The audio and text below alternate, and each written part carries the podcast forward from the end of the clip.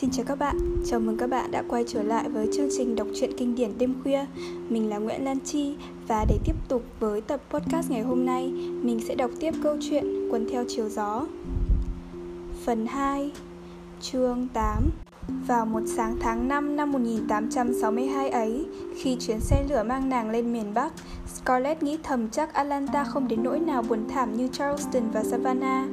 Và mặc dù chẳng thích cô Pittipat và Melanie Nàng cũng tò mò nhìn ra phía trước để xem thành phố đã thay đổi ra sao sau lần thăm viếng cuối cùng của nàng vào mùa đông trước khi có chiến tranh. Atlanta luôn luôn là nơi yêu thích đối với nàng hơn bất cứ thành phố nào khác vì từ lúc bé nàng đã nghe Gerard bảo rằng nàng và Atlanta cùng một tuổi với nhau. Khi lớn lên, nàng khám phá ra rằng Gerald đã nói hơi quá sự thật phần nào vì thói quen muốn phong phú quá câu chuyện của ông. Atlanta chỉ hơn nàng 9 tuổi và điều này làm cho thành phố vẫn còn trẻ trung một cách lạ thường so với những thành phố khác mà nàng được biết. Savannah và Charleston thật xứng đáng với cái tuổi của chúng. Một đã ở thế kỷ thứ hai và một đang bước vào thế kỷ thứ ba. Và dưới đôi mắt trẻ trung của nàng, chúng lúc nào cũng như những tổ mẫu, phe phẩy quạt một cách bình lặng dưới ánh mặt trời.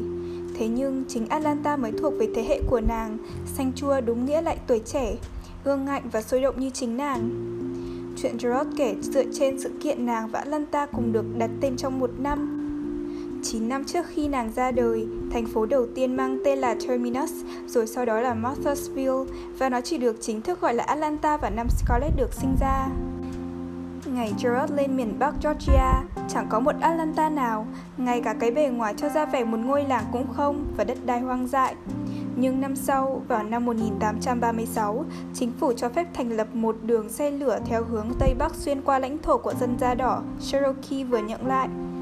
Tiết lộ dự định chạy tới Tennessee và miền Tây thật là rõ ràng và xác định, nhưng khởi điểm đặt tại Georgia vẫn còn lờ mờ. Cho đến một năm sau, một viên kỹ sư cắm một cây tiêu trong đất sét đỏ đánh dấu phần cuối cùng của con đường nơi miền Nam và Atlanta chào đời với cái tên Terminus, bắt đầu mở mang từ đó. Lúc ấy chưa có xe lửa ở miền Bắc Georgia, còn các nơi khác thì rất ít. Nhưng trong những năm trước khi Gerald thành hôn với Ellen, một xóm định cư nhỏ bé cách Tara 25 dặm về phía Bắc đã bắt đầu mở mang thành một ngôi làng và tiết lộ cũng từ từ tiến về phía Bắc. Rồi thì kỷ nguyên tiết lộ thực sự bắt đầu. Từ đô thị cố cựu Augusta, một con đường sắt thứ nhì vươn về phía Tây, ngang tiểu bang để tiếp liền với con đường mới đi Tennessee từ thành phố Savannah già nua, thiết lộ thứ ba đầu tiên đến Macon, ngay trung tâm Georgia và sau đó chạy lên miền Bắc xuyên qua hạt của Gerald đến Atlanta, tiếp giáp với hai thiết lộ hướng về miền Tây. Từ một giao điểm như Atlanta trẻ trung, người ta thiết lập một thiết lộ thứ tư theo hướng Tây Nam đến Montgomery và Mobile. Được sinh ra bởi một thiết lộ, Atlanta bành trướng theo đà mở mang thiết lộ đó. Với sự hoàn tất bốn con đường, Atlanta bây giờ được nối liền với miền Tây, thông với miền Nam, miền Duyên Hải và qua Augusta, nó còn được nối liền với miền Bắc và miền Đông. Nó trở thành ngã tư du hành của bốn miền và ngôi làng nhỏ bé đã nhảy vọt một bước dài.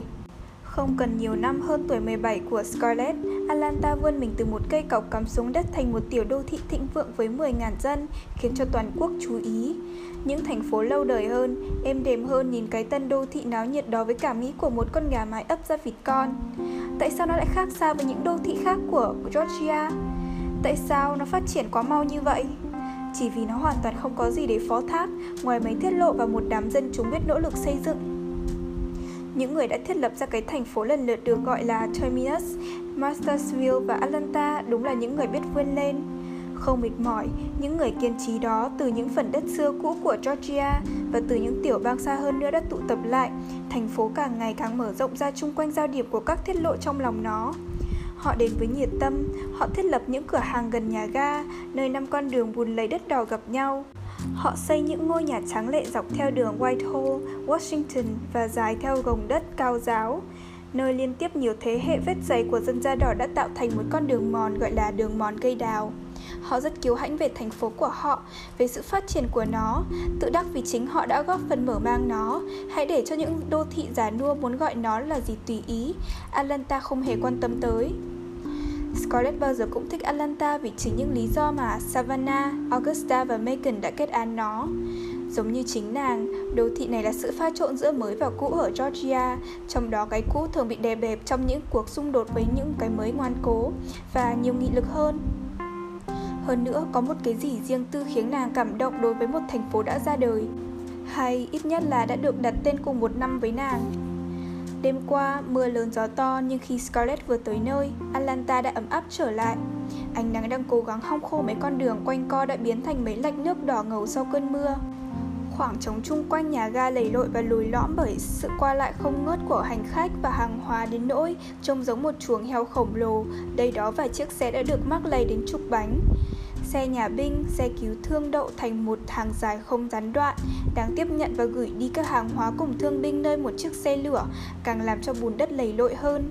Mấy người xã ích chửi rủa luôn miệng và bước chân của mấy con la bắn vung bùn tung tóe. Scarlett đứng trên bậc thang thấp nhất của toa xe lửa, hơi xanh, mặt xinh xắn trong tang phục màu đen, khăn tang phấp phới gần đụng gót. Nàng hơi do dự, không muốn dẫm giày và nhúng vạt áo trong bùn. Nàng nhìn quanh những cỗ xe ngựa lẫn lộn hai bánh và bốn bánh tìm cô Pitty Pat, nhưng chẳng thấy người đàn bà mập mạp với đôi má hồng hào ấy. Trong khi nàng đang sốt ruột đảo mắt thì một lão da đen gầy còm, mũ cầm tay, dâu màu muối tiêu, cùng cách trang trọng, bước qua vũng bùn tiến về phía nàng. Có phải là bà Scarlett không? Tôi là Peter, xã ích của bà Pitty, bà đừng có đặt chân xuống bùn. Ông ta nói như ra lệnh khi thấy Scarlett vén áo sửa soạn bước xuống. Bà cũng yếu như cô Pitty, cô ấy giống như con nít, hễ chân ướt là bị đau ngay, bà để tôi ẵm bà qua. Ông nhấc Scarlett lên thật dễ dàng mặc dù người ông quá gầy và đã khá trọng tuổi. Thấy con Prissy đang bế đứa bé đứng trên sàn xe, ông ngừng lại. Con bé giữ cậu nhỏ đó phải không, bà Scarlett? Nó còn nhỏ quá làm sao coi chừng con cậu Charles được Nhưng thôi hãy tính sau Con nhỏ kia đi theo tao Đừng làm ớt cậu nhỏ nghe không Scarlett cứ để yên cho ông ta ẵm ra cỗ xe và ngoan ngoãn nghe những lời chỉ trích của ông về nàng và Prissy. Lúc họ vượt qua đám bùn với con Prissy cào nhào theo sau, nàng nhớ lại những điều Charles đã nói về bác Peter này. Bác tham dự suốt trận đánh Mexico với ba, săn sóc khi người bị thương. Thật ra là chính bác đã cứu ba thoát chết. Chính bác Peter đã nuôi nấng anh và chị Melanie vì tụi anh còn nhỏ xíu lúc ba mẹ qua đời. Cô Pitty không hợp với chú Henry nên trong thời gian đó cô sống chung với tụi anh. Cô chẳng được việc gì cả, giống như một đứa trẻ to xác ngoan ngoãn vậy thôi và bác Peter đối xử với cô như con nít vậy. Cũng vậy, cô chẳng làm nổi một việc gì dù để tự cứu mạng mình, nên bác Peter phải gánh vác mọi việc. Chính ông là người đã quyết định tăng thêm trợ cấp cho anh khi anh 15 tuổi và yêu cầu cho anh được học ở Harvard khi anh qua hết trung học, trong khi chú Henry thì muốn anh vào đại học của tiểu bang. Và ông cũng quyết định là Melly đã đến tuổi phải vấn tóc lên và được đi dự tiệc tùng. Ông còn nói cho cô Pitchy biết khi nào trời lạnh hoặc ẩm quá thì không thể đi thăm viếng ai và nhắc cô khi nào phải choàng khăn. Bác ấy là người lanh lợi và tận tụy nhất trong số những người da đen mà anh từng biết. Chỉ phiền một điều là bác ta chiếm trọn cả ba người chúng anh, cả thể xác lẫn linh hồn. Chắc bác ấy cũng biết rõ điều ấy. Những lời của Charles được xác nhận ngay khi bác Peter leo lên xe và cầm lấy ngọn roi. Cô Pitty không được khỏe nên không thể đi đón bà. Cô sợ bà không hiểu nhưng tôi nói với cô rằng cô và bà Melly sẽ bị bùn đất làm dơ hết mấy cái áo mới và tôi sẽ giải thích với bà điều đó. Bà Scarlett, bà nên ẵm đứa con nhỏ thì hơn. Con mọi này làm ớt cậu nhỏ đến bây giờ. Scarlett nhìn Prissy và thở dài. Prissy không kham nổi nhiệm vụ vú em. Nó vừa được lên chức, từ một đứa bé da đen gầy ốm với chiếc váy ngắn trở thành nghiêm trang hơn với cái áo dài bằng vải trúc bâu và cái khăn trắng bịt đầu. Chức vụ mới làm nó lúng túng. Không bao giờ nó được địa vị cao quý ấy sớm như vậy nếu không vì nhu cầu chiến tranh và sự đòi hỏi của ban quân nhu đối với Tara khiến cho Ellen quá bận rộn đến nỗi không thể để Mami, Dilsey, ngay cả Rosa hay Tina theo Scarlett. Còn Prissy chẳng bao giờ rời Tara hay Twelve Oaks quá một dặm và chuyến du hành bằng xe lửa, thêm vào đó sự đặc cách thăng chức phú em đã hơi quá đối với bộ óc ấu trĩ chứa đựng trong cái sọ bé xíu đen đủi của nó. Cuộc hành trình 25 dặm từ Jonesboro đến Atlanta đã làm cho nó quá kích động đến nỗi Scarlett đã phải luôn luôn trông chừng đứa bé. Bây giờ nhìn thấy quá nhiều cao ốc và dân chúng đông đảo, Prissy càng hoang mang hơn. Nó không ngớt quay qua quay lại, chỉ trỏ, thấp tha thấp thỏm và sốc đứa nhỏ tới nỗi nó phải gào lên thảm hại. Scarlett tiếc là không có cánh tay mập mạp của Mami ở đây. Bà chỉ cần ẵm đứa nhỏ lên là nó nín ngay. Nhưng Mami phải ở lại Tara, còn Scarlett thì không quen dỗ con. Nàng có ẵm thằng bé cũng vô ích. nó sẽ hét lớn hơn khi nàng bồng nó. Đã vậy, nó sẽ còn bứt mấy sợi dây băng trên mũ và chắc chắn nó sẽ làm nhăn áo nàng. Nàng vừa như không nghe lời khuyên của bác Peter. Có thể một ngày kia mình sẽ biết về trẻ con, nhưng chẳng bao giờ mình thích vui đùa với chúng. Scarlett bực mình nghĩ về chuyện đó, trong khi chiếc xe lắc lư cố gắng vượt qua vũng lầy quanh nhà ga, và cho tới lúc mặt bé Wade tái ngắt vì đã khóc hết hơi, nàng gắt gỏng bảo. Prissy, đưa cho nó cái núm vú trong túi mày, miễn sao nó nín. Tớ biết nó đói rồi, nhưng bây giờ chẳng làm gì được đâu. Prissy lấy cái núm vú mà Mami mới trao cho nó hồi sáng và đứa bé liền nín khóc. Được yên tĩnh trở lại và với những cảnh tượng mới mẻ mà nàng vừa thấy, Scarlett bắt đầu cảm thấy vui vui. Khi chiếc xe ra khỏi vũng bùn, tiến vào đường cây đào, nàng tìm lại được cảm giác yêu đời đã mất mát trong mấy tháng qua. Thành phố đã phát triển quá đổ sộ. Nó không còn như khi nàng mới đến lần cuối vào năm trước. Nàng không ngờ nổi là thị trấn Atlanta nhỏ bé kia lại thay đổi nhiều đến thế. Năm trước, bị chi phối bởi quá nhiều phiền muộn riêng tư, bởi bực mình khi nghe đến chiến tranh, nàng đã không biết rằng ngay những phút đầu tiên chiến tranh bùng nổ, Atlanta đã biến đổi rồi. Cũng chính những thiết lộ đã biến thị trấn này thành giao điểm của mọi dịch vụ thương mại trong thời bình, bây giờ là những con đường chiến lược sinh tử. Nằm thật xa chiến tuyến, thành phố và hệ thống thiết lộ của nó đã là một gạch nối giữa hai đạo quân của liên bang miền Nam, đoàn quân Virginia với đoàn quân Tennessee và Tây Bộ. Ngoài nơi gặp gỡ của các đạo quân với miền cực Nam, Atlanta còn là một căn cứ tiếp liệu. Để đáp ứng nhu cầu chiến tranh, Atlanta biến thành một trung tâm sản xuất, một tổng y viện và là một trong những kho dự trữ thực phẩm và quân trang, quân dụng cho các đoàn quân ngoài hỏa tuyến. Scarlett nhìn quanh để nhớ lại cái thị trấn nhỏ bé mà nàng vẫn chưa quên. Tất cả đều thay đổi. Cái thành phố hiện thời dưới mắt nàng giống như một đứa bé chỉ qua một đêm đã biến thành một gã khổng lồ tất bật. Atlanta nhộn nhịp như một tổ ong, hãnh diện vì đã đóng một vai trò quan trọng trong liên bang miền Nam và làm việc ngày đêm để biến đổi từ lĩnh vực nông nghiệp sang địa hạt kỹ nghệ. Lúc chưa có chiến tranh, ở đây chỉ có lèo tèo vài nhà máy sợi, dệt nỉ, vài cơ xưởng và binh xưởng của miền Nam Maryland, và đó là tất cả những gì mà miền Nam rất tự đắc. Miền Nam chỉ sản xuất ra những chính khách và chiến sĩ, nhà trồng trọt và bác sĩ, luật sư và thi sĩ, nhưng chắc chắn không có đào tạo kỹ sư hoặc chuyên viên máy móc. Hãy để bọn Yankee chọn những nghề hạ tiện như vậy. Nhưng bây giờ, những hải cảng miền Nam đều bị pháo hạm Yankee ngăn chặn, chỉ có một ít hàng hóa từ Âu Châu vượt được màn lưới phong tỏa đó. Và miền Nam đành cố gắng chế tạo quân cụ lấy cho mình miền Bắc có thể kêu gọi thế giới cung cấp nhu yếu phẩm và binh sĩ cho quân đội của họ. Hàng ngàn người Ireland và Đức hăng hái gia nhập quân đội Bắc Mỹ. Miền Nam thì phải tự xoay sở lấy. Ở Atlanta, các xưởng đúc chậm chạp như sản xuất các động cơ để chế tạo chiến cụ. Thật chậm chạp vì nó chỉ có một số rất ít những máy móc có thể làm mẫu được và hầu hết các bánh trớn và bánh xay răng cưa chỉ có thể tạo dựng theo những họa đồ của người Anh vượt vòng phong tỏa. Bây giờ có những bộ mặt lạ trên đường phố Atlanta và những công dân cách đây một năm thường vảnh tai khi nhận ra một giọng nói miền Tây, bây giờ không thèm lưu ý đến những tiếng xa lạ của người Âu đã vượt hàng rào phong tỏa để sang đây và chế tạo máy móc và sản xuất đạn dược cho liên bang miền Nam. Và nếu không nhờ tài năng của những người này, Liên bang miền Nam đã phải gặp rất nhiều khó khăn trong việc chế tạo súng lục, súng trường, đại bác và thuốc súng. Dường như trái tim của thành phố cứ đập suốt ngày đêm, bấm chiến cụ lên đường sắt cung cấp cho hai chiến tuyến. Xe lửa gầm thép ra vào thành phố suốt ngày. Từ những cơ xưởng mới đến xây cất, khói đen tuôn nườm nượp trên những ngôi nhà trắng. Ban đêm, các lò vẫn đỏ lửa, tiếng búa còn vang dậy thật khuya sau khi dân chúng đã ngủ say. Những thửa đất bỏ trống năm trước, bây giờ đã trở thành các xưởng sản xuất yên cương và giày da. Công binh xưởng sản xuất súng trường và đại bác nhà máy cán thép và nhà máy đúc làm đường sắt và toa xe hàng để thay thế những thứ đã bị bọn Yankee phá hủy. Sau hết là những xưởng nhỏ chế tạo đinh thúc ngựa, hàm thiết ngựa, móc lều, nút áo, súng lục và gươm. Các lò đúc đã bắt đầu thấy thiếu sắt vì chỉ có một số lượng sắt rất nhỏ vượt được vòng phong tỏa. Riêng các hầm mỏ ở Alabama hầu như ngưng hoạt động vì thợ mỏ đều ra ngoài chiến tuyến. Ở đây không còn rào sắt, nhà mát bằng sắt, cửa sắt hay đến cả những tượng sắt trên sân cỏ cũng không, vì tất cả đều sớm chui vào các lò nấu kim khí trong các nhà máy cán kim loại. Dọc theo đường cây đào và các đường lân cận đều có các bộ chỉ huy của các binh chủng. Văn phòng nào cũng đen nghẹt những người mặc đồng phục, lính quân nhu, truyền tin, quân bưu, vận tải kết lộ và quân cảnh. Ở ngoại ô có những trạm cấp ngựa, nơi đây la và ngựa được nhốt trong những chuồng rộng lớn và hai bên đường là những y viện.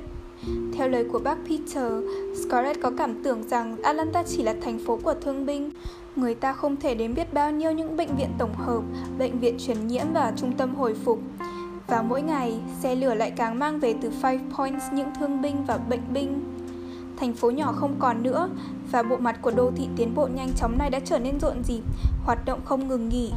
Cảnh tượng náo nhiệt đó đã làm cho Scarlett, vốn quen thuộc với cảnh nhàn rỗi và yên tĩnh, muốn ngừng thở dù nàng vẫn yêu thích nó. Một không khí sôi động bao trùm thành phố làm cho nàng cảm thấy chơi với dường như nhịp tim gấp rút của thành phố đang cùng một nhịp đập với tim nàng. Lúc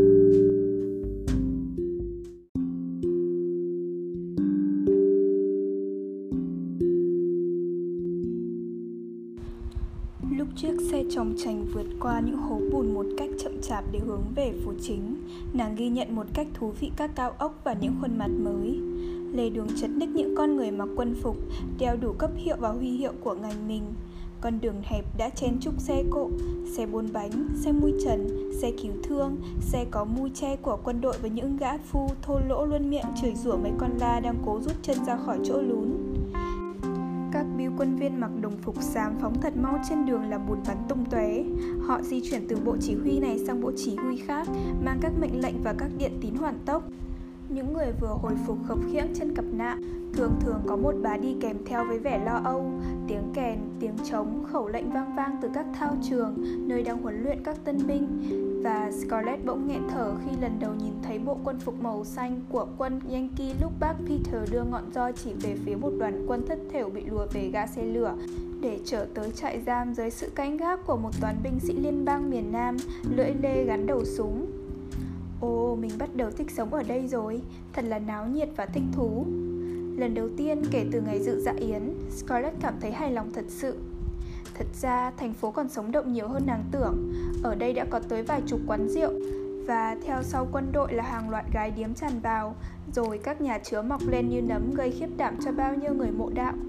Mỗi khách sạn, mỗi nhà trọ và mỗi tư gia đều chật ních những người khách phương xa đến để thăm viếng và săn sóc thân nhân bị thương đang được cứu chữa trong các bệnh viện to lớn của Atlanta. Không tuần nào là không có những hội hè, những cuộc khiêu vũ, các buổi tổ chức từ thiện và vô số lễ cưới gấp rút vì chiến tranh. Với các chú rể được nghỉ phép mặc quân phục bóng ngời, màu xám biển vàng cùng các cô dâu lộng lẫy trong lớp nhung lụa lọt được qua màn lưới phong tỏa, đem về từ các chuyến tàu.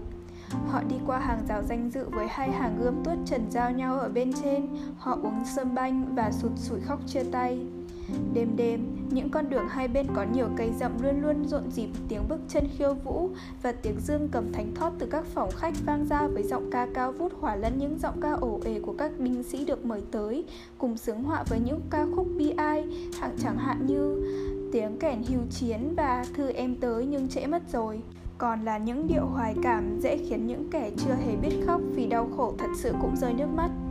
Trong khi chiếc xe tiếp tục lăn bánh trên con đường lầy lội, Scarlett hỏi không ngớt miệng và bác Peter luôn luôn trả lời với ngọn roi chỉ trỏ đó đây, hãnh diện phô bày sự hiểu biết của mình. Đó là công binh xưởng. Vâng, thưa bà, ở đó mới có súng. Không thưa bà, đó không phải là tiệm buôn mà là các văn phòng coi về việc phong tỏa. Coi nào bà Scarlett, bà biết đó là cái gì không? Đó là chỗ mấy người ngoại quốc tới mua bông vải của mình và rồi từ Charleston và Wilmington đem bán ra ngoài và tở về với thuốc súng. Không thưa bà, tôi không rõ họ là người nước nào. Cô Pitty nói họ là người Ireland, nhưng không ai biết họ nói gì. Đúng đó thưa bà, khói dữ quá và làm hư hết mấy tấm màn tơ của cô Pitty. Khói đó là của lò đúc và xưởng cán kim khí. Tới ban đêm nó kêu ầm ầm không ai ngủ được. Không được đâu, tôi không thể dừng xe để cho bà xem đâu. Tôi đã hứa với cô Pitty là sẽ đưa bà thẳng về nhà. Bà Scarlett, bà chào người ta đi. Đó là hai bà Meriwether và bà Elsing. Người ta đang chào bà đó. Scarlett mơ hồ có nhớ hai bà mang tên đó đã từ Atlanta tới Tara dự lễ cưới của nàng và họ đều là bạn thân của cô Pitty Pat. Nàng mau mắn quay người lại cúi chào. Hai bà ngồi trên một chiếc xe trước một tiệm hàng vải. Chủ tiệm và hai nhân công đang đứng trên lề đường trình bày một lô sấp hàng ôm trên tay. Bà Meriwether, người cao lớn và mập mạp, đã siết thắt đai yếm quá độ đến nỗi ngực bà nhô ra trông chẳng khác nào một mũi tàu. Tóc đã xám như màu sắt, bà lại còn quấn thêm vào một cuộn tóc giả màu nâu, bất cần để ý đến chuyện hai sắc tóc đối chọi nhau kỳ dị. Khuôn mặt tròn trịa hồng hào của bà biểu lộ tính tình chất phác, lanh lợi, đồng thời cũng phản ánh thói hay sai khiến. Bà Elsing còn trẻ hơn, vóc người mảnh khảnh, một thời đã là hoa khôi, vẫn giữ được đôi chút vẻ tươi mát còn sót lại với dáng điệu kiểu cách thanh lịch. Hai bà này và một bà khác mang tên Waiting đều là những trụ cột của Atlanta. Họ cai quản ba ngôi giáo đường, trông coi luôn các hàng tu sĩ, các ca đoàn và những người trong giáo khu. Họ tổ chức những buổi lễ phước thiện và chủ tọa các hội may vá, điều khiển các cuộc dạ vũ và những buổi ăn ngoài trời. Họ lại còn phân định đám nào xứng đôi vừa lứa, đám nào không. Họ cũng biết kẻ nào đã lén lút uống rượu, những ai sắp có con và tới lúc nào thì sinh. Họ là những người biết rõ từng chi tiết về phá hệ của mọi gia đình ở Georgia, Nam Carolina và Virginia và bất cần để ý tới những người ở tiểu bang khác vì cho rằng ngoài ba nơi vừa kể, chẳng còn một chỗ nào có được ai xứng đáng. Họ kiêm luôn cả việc nhận định thế nào là hạnh kiểm đáng khen và thế nào là những hành vi xấu. Điều đáng nói là họ chẳng bao giờ quên phát biểu ý kiến riêng, tự cho là mực thước. Bà Meriwether thì lúc nào cũng giống to, bà Elsing thì bằng một giọng kiểu cách lê thê, còn bà Whiting thì cứ như thì thầm một cách chán trường, ra điều mình không mấy thích nói tới những chuyện đó.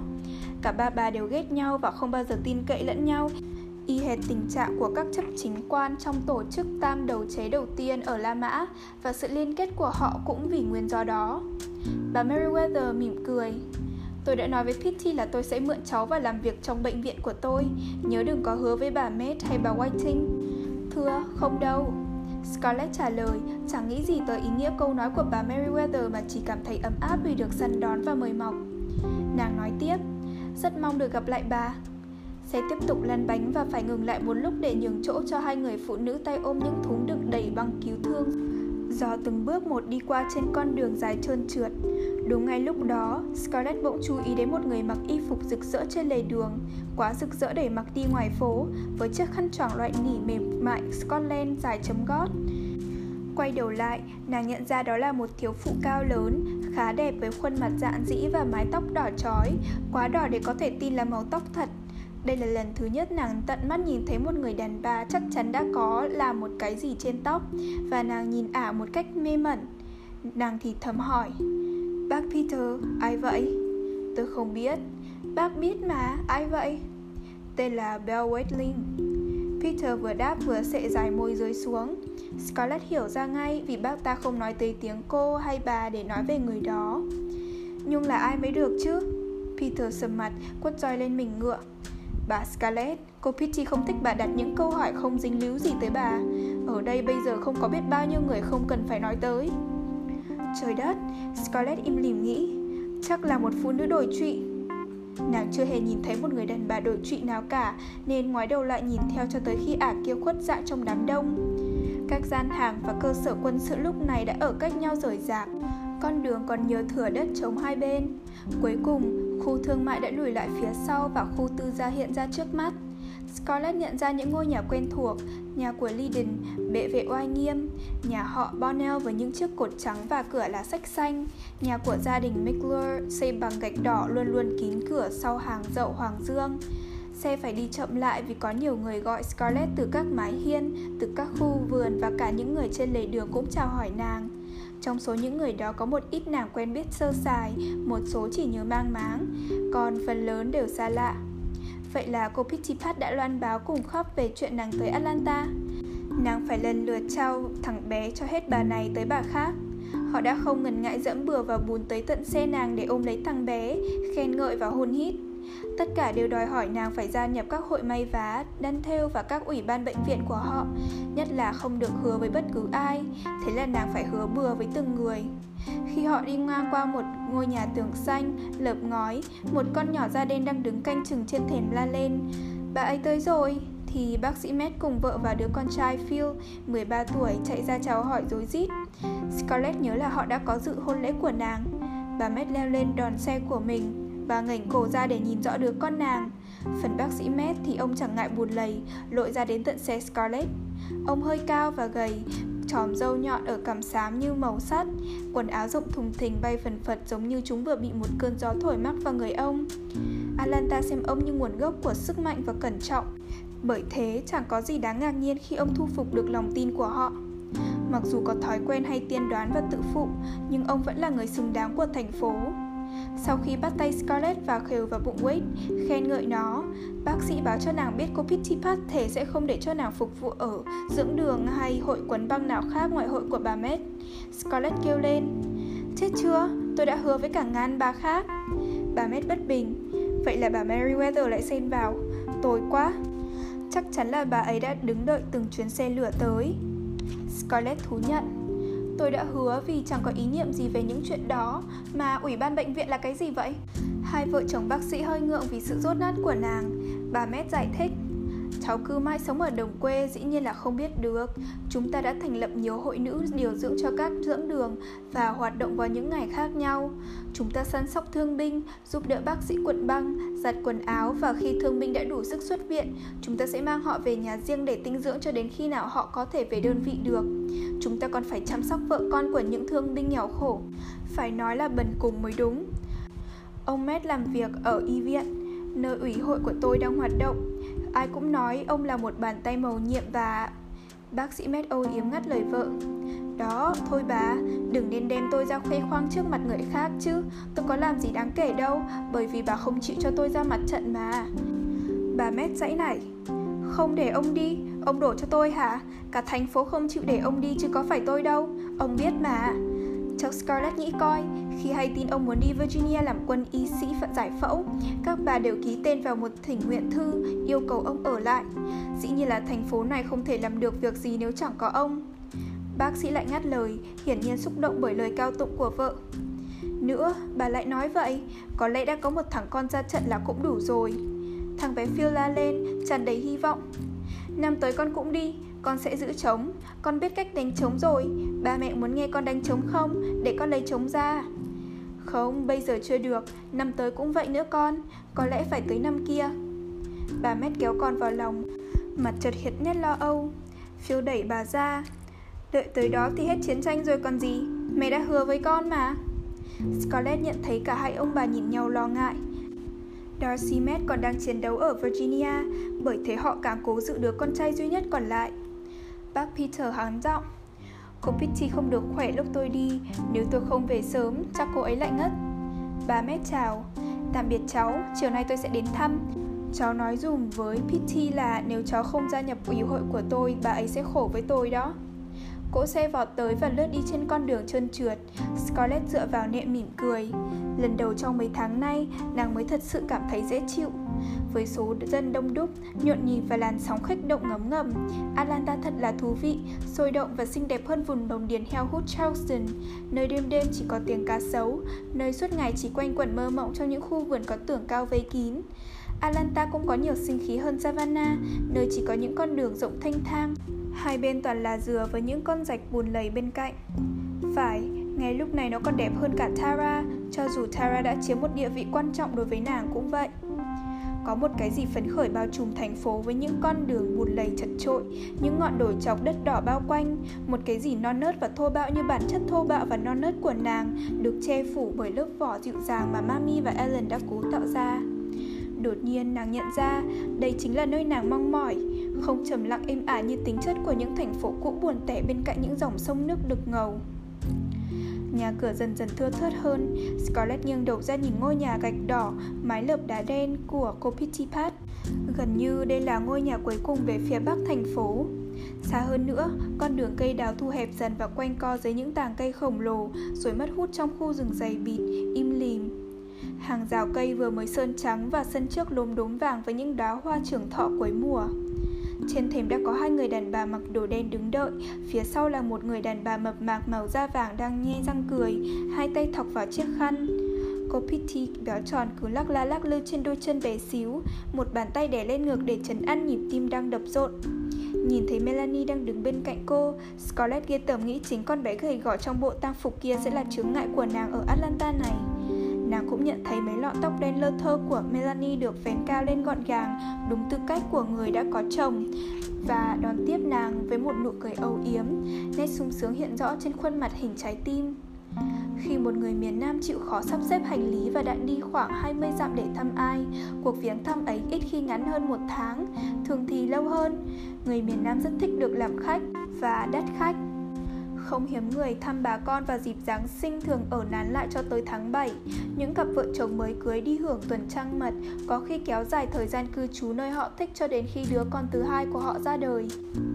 Thường thường những ông bác già đến chơi nhà con cháu vào một chủ nhật nào đó đã ở lại luôn vài năm sau cho đến khi người ta đưa họ xuống mồ. Chuyện khách khứa không thành vấn đề ở miền Nam, hầu hết nhà cửa đều quá rộng lớn, gian nhân đông và việc nuôi thêm nhiều miệng ăn chỉ là việc thứ yếu trong miền đất sung túc này bất cứ ở tuổi nào, phái nào, ai ai cũng có thể đi thăm viếng, chẳng hạn như những cặp vợ chồng hưởng tuần trăng mật, các bà mẹ trẻ đi khoe con mới sinh, những người đang dưỡng bệnh, những kẻ mồ côi, các cô gái mà cha mẹ muốn cho xa lánh những cuộc hôn nhân không môn đăng hộ đối, các thiếu nữ đã gần tới tuổi ấy chồng nguy hiểm và hy vọng tìm được một hôn phu xứng đáng nhờ sự mai mối của họ hàng nơi khác. Khách khứa làm sôi động và biến đổi nếp sống đều đều của miền Nam, cho nên tất cả đều được đón tiếp niềm nở. Do đó, Scarlett đến Atlanta mà không biết rằng mình sẽ nấn lán lại bao lâu. Nếu chuyện viếng thăm của nàng cũng tẻ nhạt như ở Savannah và Charleston, có lẽ nàng trở về sau một tháng. Nếu được hài lòng, nàng có thể ở lại một thời gian vô định. Nhưng chưa được bao lâu, cô Pitty và Melanie đều cùng khuyên Scarlett hãy ở lại luôn với họ. Họ viện nhiều lý do có thể chấp nhận được. Họ muốn ở gần nàng vì họ thương yêu nàng, Họ cô độc và luôn luôn hồi hộp, lo âu trong căn nhà rộng lớn này, trong khi Scarlett thừa dặn dĩ để làm cho họ bớt sợ hơn. Và lại, nàng cũng rất duyên dáng đủ để an ủi những phiền muộn của họ. Hiện thời Charles đã chết, chỗ của nàng và con nàng phải là nơi có gia quyến Charles. Hơn nữa, theo di trúc của Charles, phần nửa ngôi nhà này thuộc về nàng. Lý do sau cùng là liên bang miền Nam cần tới những bàn tay để may vá, đan thêu, quấn băng và săn sóc thương binh.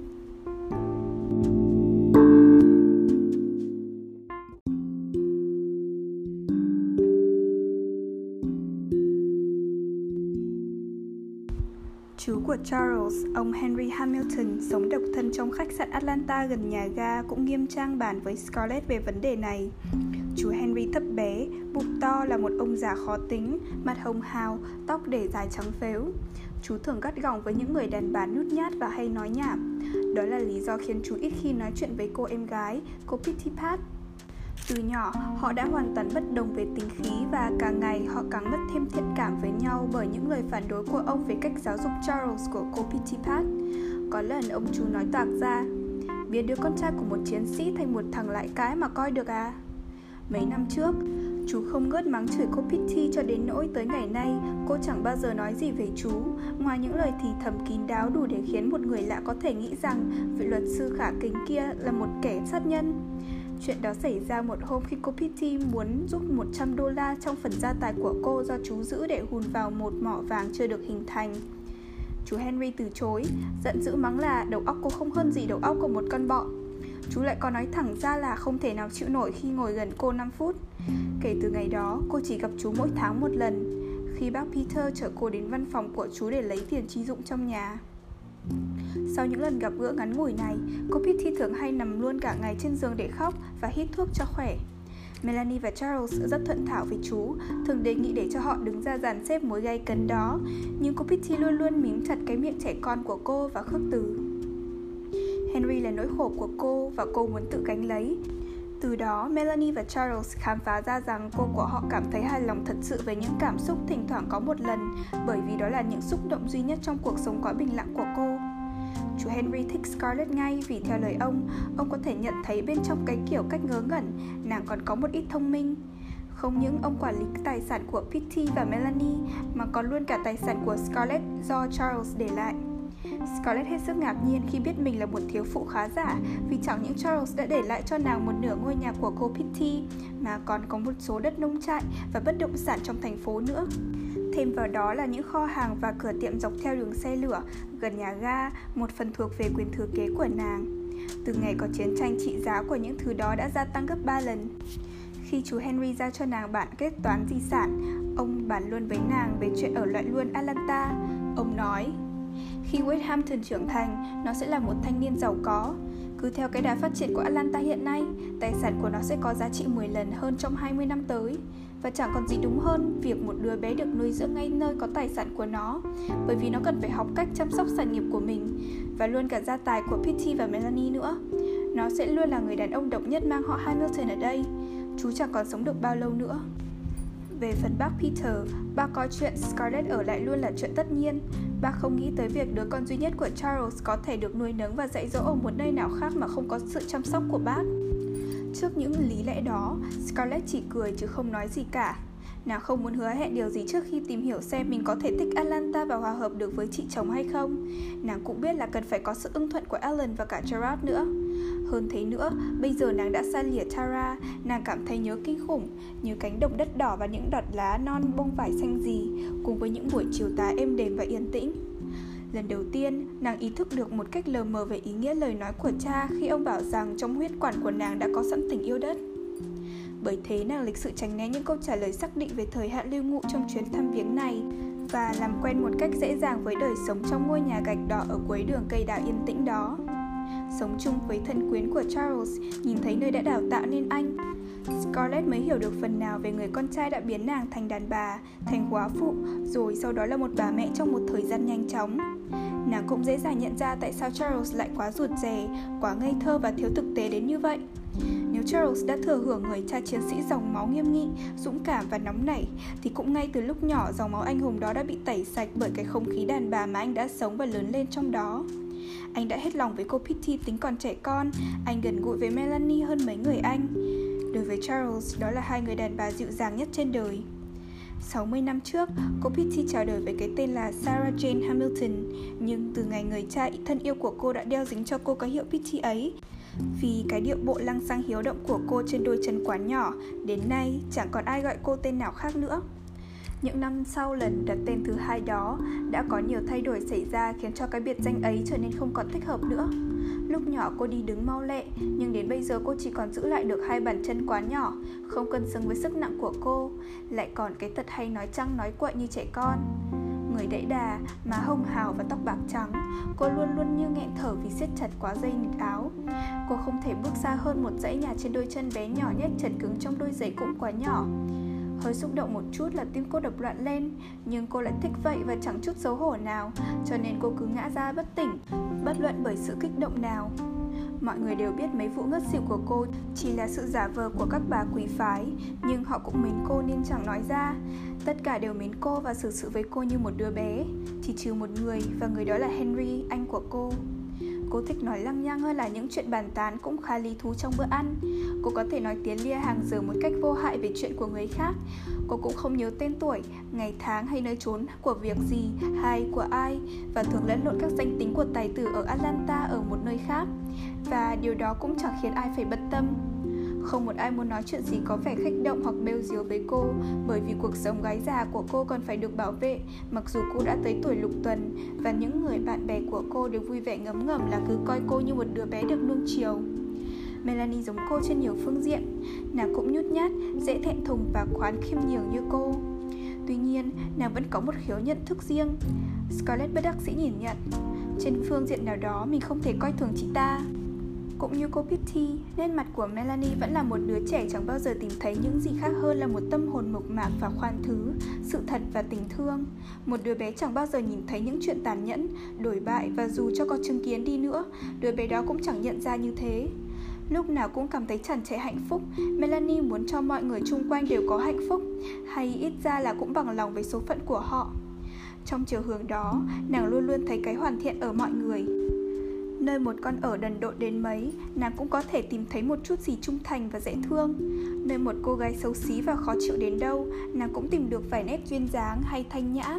Và ở một người đàn ông vô dụng hay gắt gỏng, nàng cũng thấy được những điều tốt mà họ có thể thực hiện được hơn là những gì kẻ ấy đang làm vì những đức tính chân thành và tự nhiên xuất phát từ tấm lòng quảng đại đó mà ai cũng đến với nàng còn ai có thể cưỡng lại được sự mê hoặc của một người chỉ tìm thấy ở kẻ khác những tính tình đáng phục mà ngay họ cũng không dám mơ ước? Nàng có thật nhiều bạn trai và bạn gái hơn bất cứ ai trong thành phố. Nhưng nàng chỉ có được rất ít người si mê Vì chẳng có lấy một chút ương ngạnh hoặc ích kỷ nào để có thể mê hoặc đàn ông. Những gì Melanie đã làm không ngoài những điều mà các cô gái miền Nam đã được dạy bảo để cho những người chung quanh họ cảm thấy thoải mái và thích thú hơn. Đó là một sự toa dập đáng yêu của nữ giới làm cho xã hội miền Nam trở nên thú vị. Phụ nữ miền Nam biết rằng một vùng đất mà đàn ông đã chinh phục, đã hài lòng và đã được sống an toàn trong một lớp vỏ tự phụ không hề bị chỉ trích của họ thì đó cũng là nơi mà đàn bà cho là đáng sống. Vì từ lúc ra đời cho tới khi xuống mộ, nữ giới luôn luôn cố gắng làm cho nam giới thỏa mãn lòng tự ái của họ và những người đàn ông được thỏa mãn đó có bổn phận đền đáp bằng cách ngưỡng mộ đàn bà nhiều hơn. Thật vậy, đàn ông sẵn sàng trao cho đàn bà tất cả, ngoại trừ óc thông minh. Scarlett đã học tập cách làm ra cho duyên dáng cũng như Melanie, nhưng thiếu chăm chú và thiếu hoàn bị hơn. Cái khác biệt giữa Melanie và Scarlett nằm trong sự kiện. Melanie nói năng hòa nhã và tăng bốc mọi người để làm họ hài lòng, dù trong chốc lát. Còn Scarlett thì chẳng bao giờ như vậy được, trừ phi đã có sẵn ý định chiếm đoạt vì mục đích riêng. Từ hai con người mà Charles yêu mến nhất đời đó, anh chẳng đã nhận được một ảnh hưởng quả cảm nào, không học hỏi được gì về sự tàn nhẫn hay thực tế của đời, và ngôi nhà mà anh đã sống cho tới tuổi trưởng thành thật quá êm đềm như một tổ chim. Nó hoàn toàn yên tĩnh, cũ kỹ và êm dịu quá so với Tara.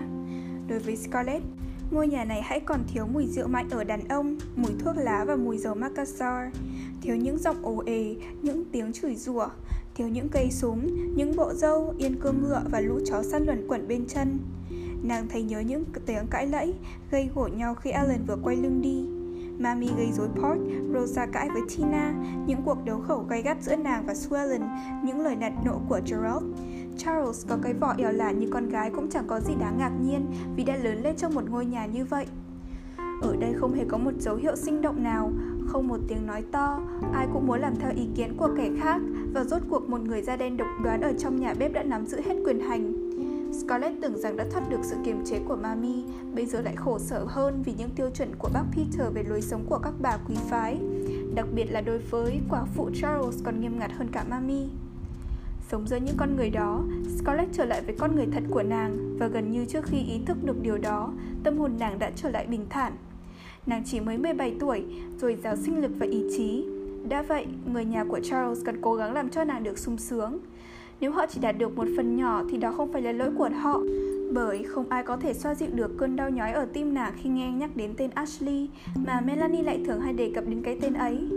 Nhưng Melanie và cô Pitty dường như không thối chí trong mục tiêu làm nguội sự phiền muộn mà họ ngỡ là nàng đang gánh chịu. Họ đặt chuyện buồn phiền của họ một bên để làm nàng khuây khỏa. Họ lo lắng đến chuyện ăn uống, giấc ngủ trưa và giờ đi dạo bằng xe của nàng. Không những họ ngưỡng mộ nàng thái quá về tính tình linh hoạt, về thân hình cân đối, về chân tay xinh xắn và làn da trắng nõn của nàng, họ lại thường nâng niu, ôm ấp và hôn hít nàng để nhấn mạnh thêm những lời yêu thương của họ. Scarlett không quan tâm đến những sự mơn trớn, nhưng nàng cũng thấy thích thú với những lời ca tụng. Không một ai ở Tara nói những lời khoan khoái như thế cả. Thật thế, Mami chỉ dùng thì giờ của bà để ngăn trở quan điểm sống của nàng. Thằng bé Wade từ lâu không còn quấy rầy nàng nữa. Vì cả gia đình, từ da trắng lẫn da đen cho đến láng giềng đều ưa thích và không ngớt tranh nhau bồng ẵm nó. Nhất là Melanie lại quá nuông chiều nó. Ngay cả những lúc nó la hét chói tai, Melanie cũng cho rằng nó dễ thương và còn nói thêm Cục cưng vàng ngọc của cô, ước gì cưng là của cô Đôi khi Scarlett thấy khó mà giấu được cảm nghĩ của mình vì nàng vẫn cứ coi cô Pitty là một bà già đần độn và tính ngớ ngẩn cùng những chuyện tầm phào của cô cứ làm cho nàng bực dọc. Đối với Melanie, lòng ghen ghét của nàng càng gia tăng. Nhiều lúc nàng đột ngột ra khỏi phòng trong khi Melanie mất sáng ngời vì hãnh diện nói về Ashley hay đọc to những lá thư của chàng. Nhưng dù sao, đời sống cũng đã trở nên thoải mái phần nào. Atlanta thú vị hơn Savannah hay Charleston hoặc Tara. Nó đem tới cho nàng nhiều bận rộn kỳ lạ trong tình trạng chiến tranh đến nỗi nàng ít có thời giờ để nghĩ ngợi hay buồn phiền. Tuy nhiên, làm lúc sau khi đã tắt ngọn đèn cầy và vùi đầu trong gối, nàng thường thở dài và nghĩ ngợi, vẩn vơ. Phải chi Ashley chưa cưới vợ Phải chi mình không làm nữ điều giữa trong cái nhà thương ồn dịch đó Ồ, phải chi mình có được vài người theo tán tỉnh Nàng ghê tởm nhiệm vụ nữ điều giữa ngay từ đầu nhưng không thể nào tránh thoát bởi vì nàng có chân ở cả hai ủy hội của bà Met và Meriwether. Điều này có nghĩa là 4 ngày mỗi tuần, nàng phải làm việc trong nhà thương nóng bức vào hôi hám, với mái tóc quấn cao gọn trong khăn và một chiếc yếm che từ cổ xuống chân. Những người có chồng dù trẻ hay già đều phải làm nữ điều dưỡng. Họ làm phận sự với tất cả hăng say đến nỗi Scarlett cho đó là lòng cuồng tín. Họ cho rằng nàng cũng thâm nhiễm được lòng ái quốc nhiệt thành của họ và họ sẽ kinh hoàng biết bao nơi biết được rằng Scarlett chẳng quan tâm mấy tới chiến tranh. Ngoại trừ sự đau đớn âm thầm về việc Ashley có thể tử thương, nàng chẳng chú ý gì tới chiến tranh và phải làm nữ điều dưỡng chỉ vì nàng không biết làm sao từ chối được. Việc săn sóc thương binh nhất định là chẳng có gì thơ mộng cả. với nàng đó là những tiếng rên la, mê sảng, cái chết và mùi hôi tanh. Bệnh viện tràn ngập những người dơ bẩn, râu ria xồm xoàm, đầy cháy giận hôi hám kinh khủng. Mình đẩy những vết thương ghê tởm đủ làm nôn mửa một tín đồ thiên chúa giáo. Các nhà thương đều dậy mùi hôi thối của chứng hoại thư Nó xông thẳng vào mũi nàng thật lâu trước khi nàng đi tới các cửa phòng Nó bám vào tay, vào tóc và ám ảnh nàng cả trong giấc mộng Ruồi, nhặng và mũi bay đua nhau vo ve quanh phòng bệnh tấn công tới tấp các bệnh nhân Khiến họ chửi rủa ầm lên hoặc khóc thầm đau đớn Scarlett vừa gãi những vết mũi, vừa vung quạt lá đuổi ruồi cho đến lúc cả hai vai đau nhức Và nàng thầm rủa sao họ không chết hết cả đi Melanie hình như không ngửi thấy mùi hôi tanh, không để ý đến những vết thương lở loét hay sự trần truồng của những thương binh. Scarlett lấy làm lạ tự hỏi, một người quá nhút nhát và nết na như thế sao lại có thể như vậy được? Đôi khi bưng chậu nước hoặc dụng cụ y khoa cho bác sĩ Med cắt những chỗ thịt thối, mặt Melanie trắng bệch. Một lần, sau cuộc giải phẫu, Scarlett nhìn thấy Melanie trong phòng chứa quần áo, nôn mửa lặng lẽ vào khăn. Nhưng lúc nào ở bên cạnh thương binh, Melanie vẫn khả ái, thật tế nhị và thường hay vỗ về họ. Tất cả thương binh đều gọi nàng là bà tiên nhân từ. Scarlett cũng thích tước hiệu đó, nhưng muốn vậy là phải nhúng tay vào những người có lúc nhúc cháy giận, phải sờ mó cổ họng những người đang mê thiếp để coi họ có nghe thở vì nuốt phải một mẩu thuốc lá hay không băng bó những đoạn chân tay bị cưa hay bắt giỏi trong những chỗ thịt lở loét. Không, nàng không thích làm nữ điều dưỡng chút nào. Nàng có thể cảm thấy dễ chịu hơn nếu được phép sử dụng vẻ duyên dáng của mình với những người vừa hồi phục, vì phần đông họ đều dễ nhìn và là con nhà danh giá. Nhưng nàng lại không được làm ở đó vì tình trạng quá bụa.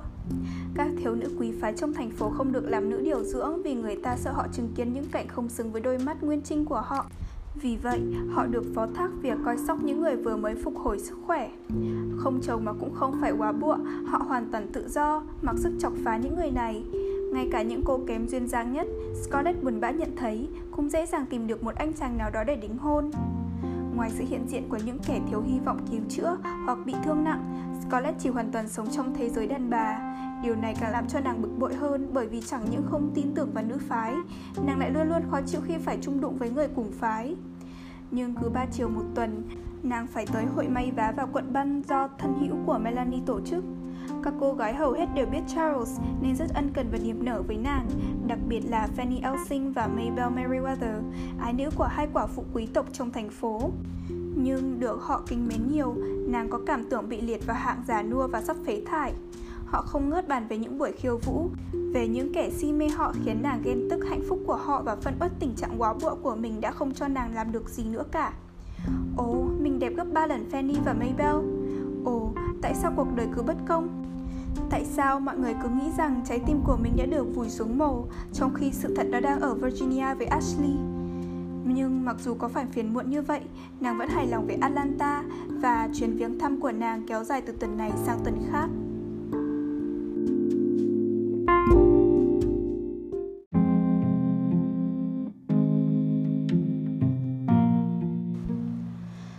Chương 9 Một sáng giữa mùa hạ, Scarlett ngồi bên cửa sổ phòng ngủ, buồn rầu nhìn những cỗ xe chở đầy thiếu nữ, các bà giám hộ và binh sĩ vui vẻ vượt qua đường cây đào để vào rừng tìm nhánh cây trang hoàng cho phiên hội trợ được tổ chức vào chiều nay để gây quỹ giúp bệnh viện.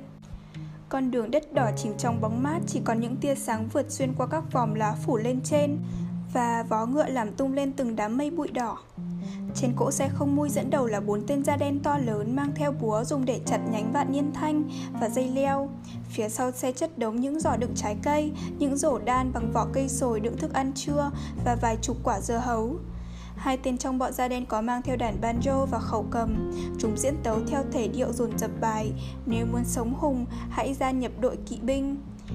Theo sau là một đoàn người vui vẻ, quần áo bay phất phới, các thiếu nữ tươi mát trong y phục bằng vải, khăn choàng rực rỡ, đội mũ và đeo găng để giữ gìn màu da, ngồi dưới những chiếc dù nho nhỏ đã được dương lên.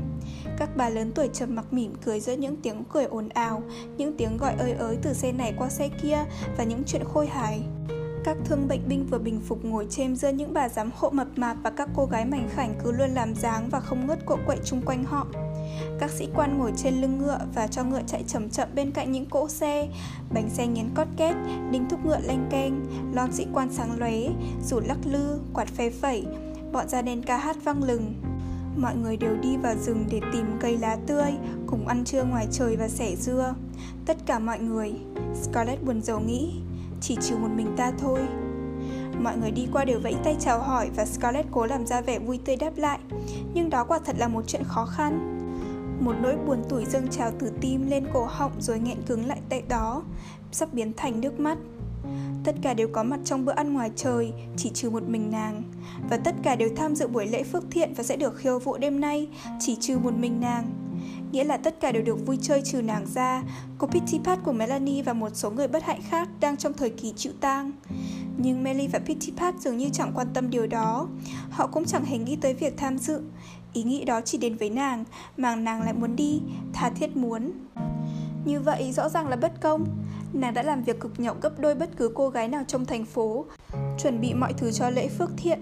Nàng đã đan vớ, mũ trẻ con, khăn len màu và khăn choàng cổ, hết cả chục thước gen và bỏ công vẽ những món đồ trang sức. Nàng cũng đã theo hàng nửa chục lá cờ liên bang miền Nam trên các gối dựa ở ghế trường kỷ. Thật ra thì mấy ngôi sao do nàng theo không được đều đặn mấy, có cái gần như tròn, có cái lại tới 6-7 cánh, nhưng trông vẫn đẹp mắt. Hôm qua nàng đã mệt lả trong việc căng các tấm lụa màu vàng, màu hồng và màu xanh ở các quầy hàng kê dọc theo tường. Dưới sự giám sát của Ủy ban Phụ nữ phụ trách bệnh viện, công việc quả tình nặng nhọc chứ không phải là chuyện đùa. Không bao giờ có thể là chuyện đùa trước mặt các bà Meriwether, Elsing và Whiting được. Đã vậy, các bà đó lại còn hành hạ sai khiến đủ điều dường như các hội viên dưới quyền họ đều là những hắc nô. Rồi lại còn nghe họ không ngớt khoe con gái của họ đã được nhiều nơi chú ý. Nhưng tệ hại hơn hết là nàng đã bị phỏng tay hai vết trong khi giúp cô Pitty Pat và người bếp làm bánh cho cuộc sổ số từ thiện. Và bây giờ, sau khi đã vất vả như một con mọi làm việc đồng áng, nàng đã phải đứng đắn trong một cái vỏ phẩm khách của một người quá phụ trong khi mọi người bắt đầu vui chơi. Quả thật bất công là chồng nàng đã chết, còn để lại một đứa con kêu khóc luôn mồm ở phòng bên và nàng bị loại hẳn ra những gì vui thú trên cuộc đời. Chỉ mới hơn khoảng một năm thôi, nàng vẫn còn được khiêu vũ, được mặc áo màu sáng chói thay vì bộ tang phục hiện nay và gần như đính ước cùng một lúc với ba người con trai. Chỉ mới 17 tuổi, chân nàng vẫn còn ngơ ngáy khi nghe nói hai tiếng khiêu vũ. Trời, quả là bất công. Cuộc sống rộn ràng vừa đi qua trước mặt nàng, đi dài xuống con đường bóng mát giữa ánh nắng mùa hạ. Cuộc sống rộn ràng với những bộ quân phục xám, với tiếng đinh thúc ngựa lanh keng, tiếng đàn banjo và những chiếc áo sa mỏng thêu hoa. Nàng cố gắng không cười và vẫy tay thật nhiệt thành đáp lễ những người đàn ông nào quen biết nhất, những người mà nàng đã săn sóc trong bệnh viện, nhưng khó mà dằn được chuyện làm cho má lúm đồng tiền, khó mà làm ra như vẻ trái tim đã bị chôn vùi trong mộ, trong khi thật sự nó vẫn cứ nhảy cỡn ở ngực nàng. Những cử chỉ chào hỏi đáp lễ của nàng bị chặn ngang khi cô Pitty bước vào phòng, hồn hển thở sau mỗi lần lên thang lầu lôi nàng ra khỏi cửa sổ một cách không vị nể. Cháu điên rồi hả? Sao lại vẫy tay với đàn ông tại cửa sổ phòng ngủ của mình? Scarlett, cô kinh ngạc quá, rồi mẹ cháu sẽ trách cô thế nào đây? Nhưng họ có biết đây là phòng ngủ của cháu đâu. Tuy vậy, họ có thể nghĩ đây là phòng ngủ của cháu, cái đó mới tai hại. Nè cưng, cưng không được làm vậy nữa, người ta sẽ đàm tiếu và bảo là cháu lố lăng. Và lại bà Meriwether biết đây là phòng ngủ của cháu. Và rồi con mụ già độc hại đó sẽ bán giao với bọn con trai. Xuyệt, cháu biết là bà ấy là bạn thân của cô mà. Bạn thân là bạn thân mà độc hại vẫn là độc hại. Ồ xin lỗi cô, cô đừng khóc. Tại cháu quên đây là phòng ngủ của cháu. Cháu sẽ không làm vậy nữa đâu. Cháu... Hồi nãy cháu chỉ có ý nhìn ra họ đi qua. Cháu cũng muốn đi như họ. Cháu... Chán quá, ngồi mãi trong nhà cháu không chịu nổi nữa. Scarlett đừng nói vậy. Hãy hứa với cô là cháu không nói như vậy nữa. Thiên hạ sẽ nói cho coi. Họ sẽ bảo là cháu không quý trọng thằng Charlie Bạc Phước. Cô, cô đừng khóc nữa. Cháu ơi, cô lại làm cho cháu khóc theo rồi. Pitty vừa nức nở nói với vẻ hài lòng Vừa mò tìm khăn tay trong túi áo. Nỗi buồn tuổi nghẹn lại ở cổ họng Scarlett bây giờ tan thành nước mắt và nàng khóc òa lên. Không phải như Pitty nghĩ đó là những giọt nước mắt khóc Charlie. Mà chính ra đã khóc chỉ vì tiếng bánh xe lăn và tiếng cười đùa xôn xao lúc nãy đã tắt lị mất rồi Melanie chạy vào phòng, chán nhíu lại vì lo âu tay còn cầm bàn chải, mái tóc ngày thường vén khéo xõa trên mặt với những lọn quăn. Cô và em, chuyện gì vậy? Charlie! Vừa nước nở trả lời xong, Pitty Pat vùi đầu vào vai Melanie, khóc tiếp một cách khoan khoái. Mùi run run vì nghe nhắc tới tên em trai mình, Melanie vỗ về Scarlett. Em hãy can đảm lên, đừng khóc nữa, nào Scarlett. Scarlett nằm vật ra trên giường, khóc mỗi lúc mỗi to hơn. Nàng khóc cho cuộc đời thanh xuân của mình đã mất đi. Khóc vì những nguồn vui tuổi trẻ đã từ bỏ nàng. Khóc vì giận tức và hận tủi. Khóc như một đứa bé thường biết trước là sẽ được thỏa mãn những đòi hỏi của nó bằng tiếng khóc. Và bây giờ chợt nhận ra là dù có khóc bao nhiêu đi nữa cũng chẳng được gì. Nàng vùi đầu vào gối Vừa khóc vừa đạp chân túi bụi lên chiếc nệm bông. Qua tiếng khóc nàng hét lớn. Chết đi còn sướng hơn. Trước sự biểu lộ niềm đau quá mãnh liệt đó Pitipat nín khóc ngay và Melly vội vàng chạy tới bên giường vỗ về cô em dâu. Thôi em, đừng khóc nữa. Hãy cố nhớ là Charlie đã yêu thương em biết bao và lấy đó làm an ủi. Hãy nhớ là em vẫn còn đứa con. Bực tức vì đã bị hiểu lầm và tủi hận vì đã hết được vui chơi Scarlett nghẹn lời. Đó cũng là một chuyện may, bởi vì nếu nói được, nàng đã nói thẳng với họ những cảm nghĩ của nàng mà chẳng cần phải chọn lời giống như ông Gerard. Melanie vuốt ve vai người em dâu trong khi cô Pitty Pat giòn rén tới hạ các tấm màn che ánh nắng. Scarlett vùng dậy, mặt sưng lên, sừng sộ. Đừng kéo xuống, tôi đã chết đâu mà rũ màn, mặc dù tôi vẫn muốn chết đây. Thôi, ra hết đi, để tôi yên. Nàng lại nằm vật xuống, vùi đầu vào gối. Sau một hồi thì thầm bàn cãi, Pitty Pat và Melanie nhón gót bước ra khỏi phòng. Nàng nghe Melanie nói nhỏ với cô Pitty Pat trong khi cả hai xuống lầu. Cô Pitty, cháu nghĩ là cô không nên nhắc tới Charlie trước mặt Scarlett. Cô biết là mợ ấy vẫn chưa nguôi ngoai. Thật tội nghiệp, trông thảm hại quá Và cháu biết là mợ ấy cố dằn để khỏi khóc Mình không nên gây thêm đau khổ nữa Scarlett giận dữ hất tung tấm vải chạy giường Cố nghĩ một câu độc hại nào để nói ra Nhưng cuối cùng nàng chỉ nói được hai tiếng quen miệng Quái đản chưa? Và cảm thấy khuây khỏa lại Làm thế nào mà Melanie lại có thể cứ ru rú trong nhà không có lấy một thú vui nào Lại cứ tiếp tục để tang em trong khi chỉ mới có 18 tuổi. Dường như Melanie không hề biết hay bất cần biết là cuộc sống náo nhiệt đang đi qua với tiếng đinh thúc ngựa lanh keng. Scarlett đấm mạnh vào gối nghĩ Chị ta cứ chơi như một khúc củi Có bao giờ được nhiều người chú ý như mình đâu mà cảm thấy thiếu thốn như mình. Và lại, và lại Chị ta còn có được Ashley Còn mình thì chẳng còn ai cả. Nàng nằm lì trong phòng cho đến xế chiều và quang cảnh những kẻ đi cắm trại về với những cỗ xe chất đầy nhánh thông, dây leo và cây dương xỉ không ăn ủi được nàng chút nào.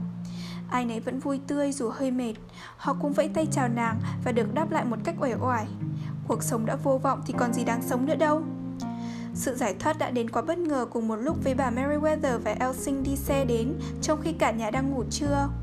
Ngạc nhiên vì có người đến nhà vào giờ này, Melanie, Scarlett và cô Pittipat đều tỉnh ngủ ngay, hấp tấp cài móc áo, sửa lại tóc rồi xuống phòng khách. Mấy đứa con bà Bonnell lên sởi. Bà Meriwether đột ngột nói dường như muốn kết tội bà Bonnell phải chịu hết trách nhiệm khi để cho một chuyện như vậy xảy ra. Và mấy đứa con gái của bà McClure bị gọi đi Virginia. Bà Elsing tiếp với cái giọng ngắt lịm của bà, hứng hở phe phẩy quạt dường như chuyện đó chẳng có gì là quan trọng. Và bà tiếp, Dallas McClure đã bị thương. Mấy bà chủ nhà đồng thanh kêu lên, ghê quá, tội nghiệp Dallas có. Bà Meriwether nói mau, không, chỉ bị nhẹ ở vai, nhưng cũng khá lôi thôi trong tình hình lúc này. Mấy con em lên đó để mang nó về. Nhưng nói có trời, mình không thể nói chuyện lâu được. Phải trở lại kho quân dụng ngay để lo sang hoàng. Pitty, tôi cần cô và Melanie tối nay để thay vào chỗ bà Bonnell và mấy con nhỏ McClure. Ồ, nhưng chúng tôi không thể đi được. Bà Meriwether nói một cách quả quyết. Đừng nói không thể với tôi, Pitty Hamilton. Chúng tôi cần chị để trông chừng bọn da đen lo đồ giải khát. Đó là nhiệm vụ của bà Bonnell, còn Mel chớ phải thay thế cho chị em McClure ở quầy hàng. Ồ, chúng tôi không thể, Charlie mới mất có một... Tôi hiểu chị đau buồn như thế nào, nhưng vì đại nghĩa thì không thể có một sự hy sinh nào gọi là quá lớn. Bà Elsing ngắt lời bằng một giọng êm ái, nhằm dàn xếp. Ồ, chúng tôi rất thích được tiếp tay, nhưng sao chị không tìm những cô đẹp hơn để thay thế vào chỗ bán hàng đó? Bà Meriwether giống lên. Tôi chẳng biết bọn trẻ ngày nay ra sao, chúng chẳng có ý thức trách nhiệm gì cả.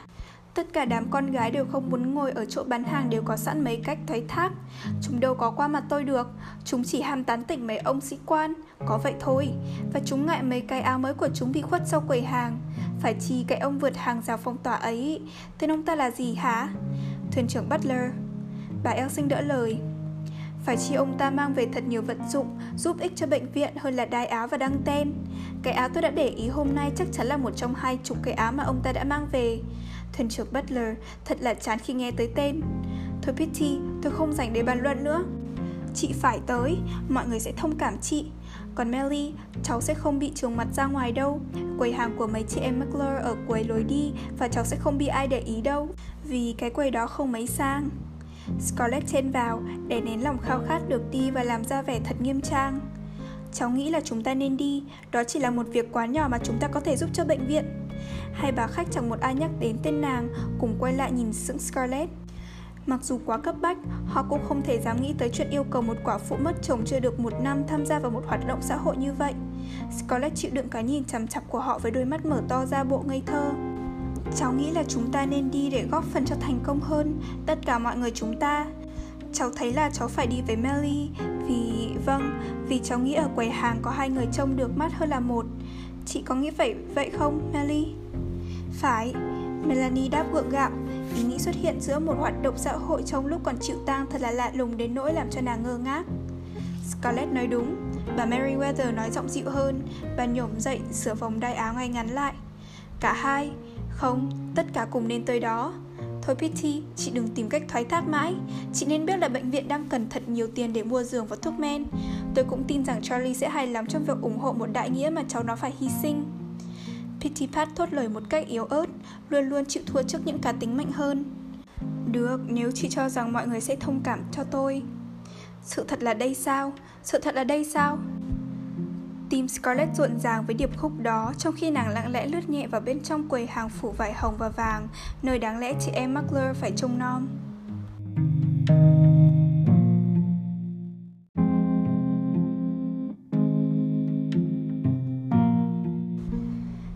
Nàng đã thực sự tham dự một cuộc vui. Sau một năm bị giam hãm trong lớp nhiễu tang với những tiếng thì thầm và gần như phát điên lên. Rõ ràng là nàng đang dự một phiên hội Phiên hội lớn nhất Atlanta từ trước đến nay. Nàng còn có thể gặp mọi người, nhìn ánh đèn rực rỡ, nghe âm nhạc và được tự xem tận mắt những chiếc áo đăng tên, áo dài và áo xếp tổ ong xinh xắn mà viên thuyền trưởng lừng danh mang tên bất lờ đã vượt hàng rào phong tỏa, mang về trong chuyến tàu sau cùng. Nàng ngồi lên một chiếc ghế đầu sau quầy hàng và nhìn quanh quất gian phòng, nơi mà từ xế trưa nay còn là một bãi tập xấu xí và trống trơn. Chắc các bà đã cực khổ lắm mới làm cho nó có được bộ mặt đẹp đẽ này. Xinh tươi quá, nàng tự nhủ. Chắc là tất cả đèn cây cùng trúc đài của Atlanta đều được gom vào đại sảnh này tối nay. Có những trúc đài bằng bạc 12 nhánh, chân đèn trung hoa với những hình tượng xinh xắn chậm chung quanh đế. Những trúc đài cổ bằng đồng thẳng đứng và nghiêm trang.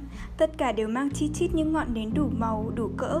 Thoang thoảng mùi nguyệt quế, chiều sáng trên những giá súng đã được xếp dựa vào vách, những dãy bàn phủ đầy hoa, những quầy hàng và ngay cả trên bệ cửa sổ mở rộng, nơi luồng gió ấm của mùa hạ chỉ vừa đủ mạnh làm cho chúng lập lòe. Giữa đại sảnh, ngọn đèn xấu xí cồng cành được treo với những sợi xích hoen gì đã hoàn toàn thay đổi dưới lớp dây trường xuân và nho rừng đang úa dần vì sức nóng. Vách phòng mắc đầy nhánh thông phẳng phất mùi cây nồng, bốn góc được biến thành bốn lùm cây xinh đẹp, nơi dành cho những bà giám hộ hoặc các bà lớn tuổi ngồi. Những dây trường xuân, nho dại và ngưu vĩ thảo được treo khắp nơi, những tràng hoa trên vách, trên khung cửa sổ, trên các quầy hàng phủ vải đủ màu rực rỡ và khắp nơi, giữa những cành lá xanh tươi, các lá cờ lấp lánh những ngôi sao rực rỡ của liên bang miền nam trên nền đỏ và xanh. Bục gỗ dành riêng cho dàn nhạc được trang hoàng thật mỹ thuật, được che khuất hoàn toàn sau những cành lá xanh um và cờ sao. Scarlett biết rằng tất cả loại hoa của thành phố đều có mặt ở đây, dù thái, phong lữ thảo, tử dương hoa, trúc đào, thu hải đường. Ngay cả bốn chậu kiểng quý giá của bà Elsin cũng xuất hiện ở các chỗ danh dự trong bốn góc phòng. Cuối phòng, đối diện với sàn nhạc, các bà trang hoàng còn lộng lẫy hơn. Trên tường này nằm chễm chệ hai bức chân dung to lớn của Tổng thống Davis và một người Georgia thân yêu của họ. Bé Alex Stephens, Phó Tổng thống Liên bang miền Nam, bên trên là một lá cờ vĩ đại, phía dưới là một cái bàn dài chất đầy hoa chọn lựa từ các vườn hoa trong thành phố. Dương sỉ, xích hồng, huỳnh hồng và bạch hồng những bó vong yêu thảo màu vàng sáng chói, những đống kim liên hoa muôn màu, thục quỳ màu đỏ sậm, với nụ màu kem nằm chồng lên những thứ hoa khác. Giữa tất cả những thứ đó, các ngọn nến trang nghiêm như những ngọn đèn trên bàn thờ. Hai bức chân dung như đang lặng nhìn quang cảnh trong phòng, hai khuôn mặt khác hẳn nhau của hai người đang mang trọng trách lèo lái xứ sở trong tình trạng khẩn trương hiện tại. Davis thì má hóp mắt lạnh như nhà khổ tu, vành môi kiêu hãnh mím chặt, Stephens thì mắt đen sâu và người sáng trên một khuôn mặt như chẳng biết gì ngoài bệnh tật và đau đớn, nhưng đã chiến thắng được hai thứ ấy nhờ vào ý chí và tinh thần quả cảm. Đó là hai khuôn mặt được thương yêu nhiều nhất.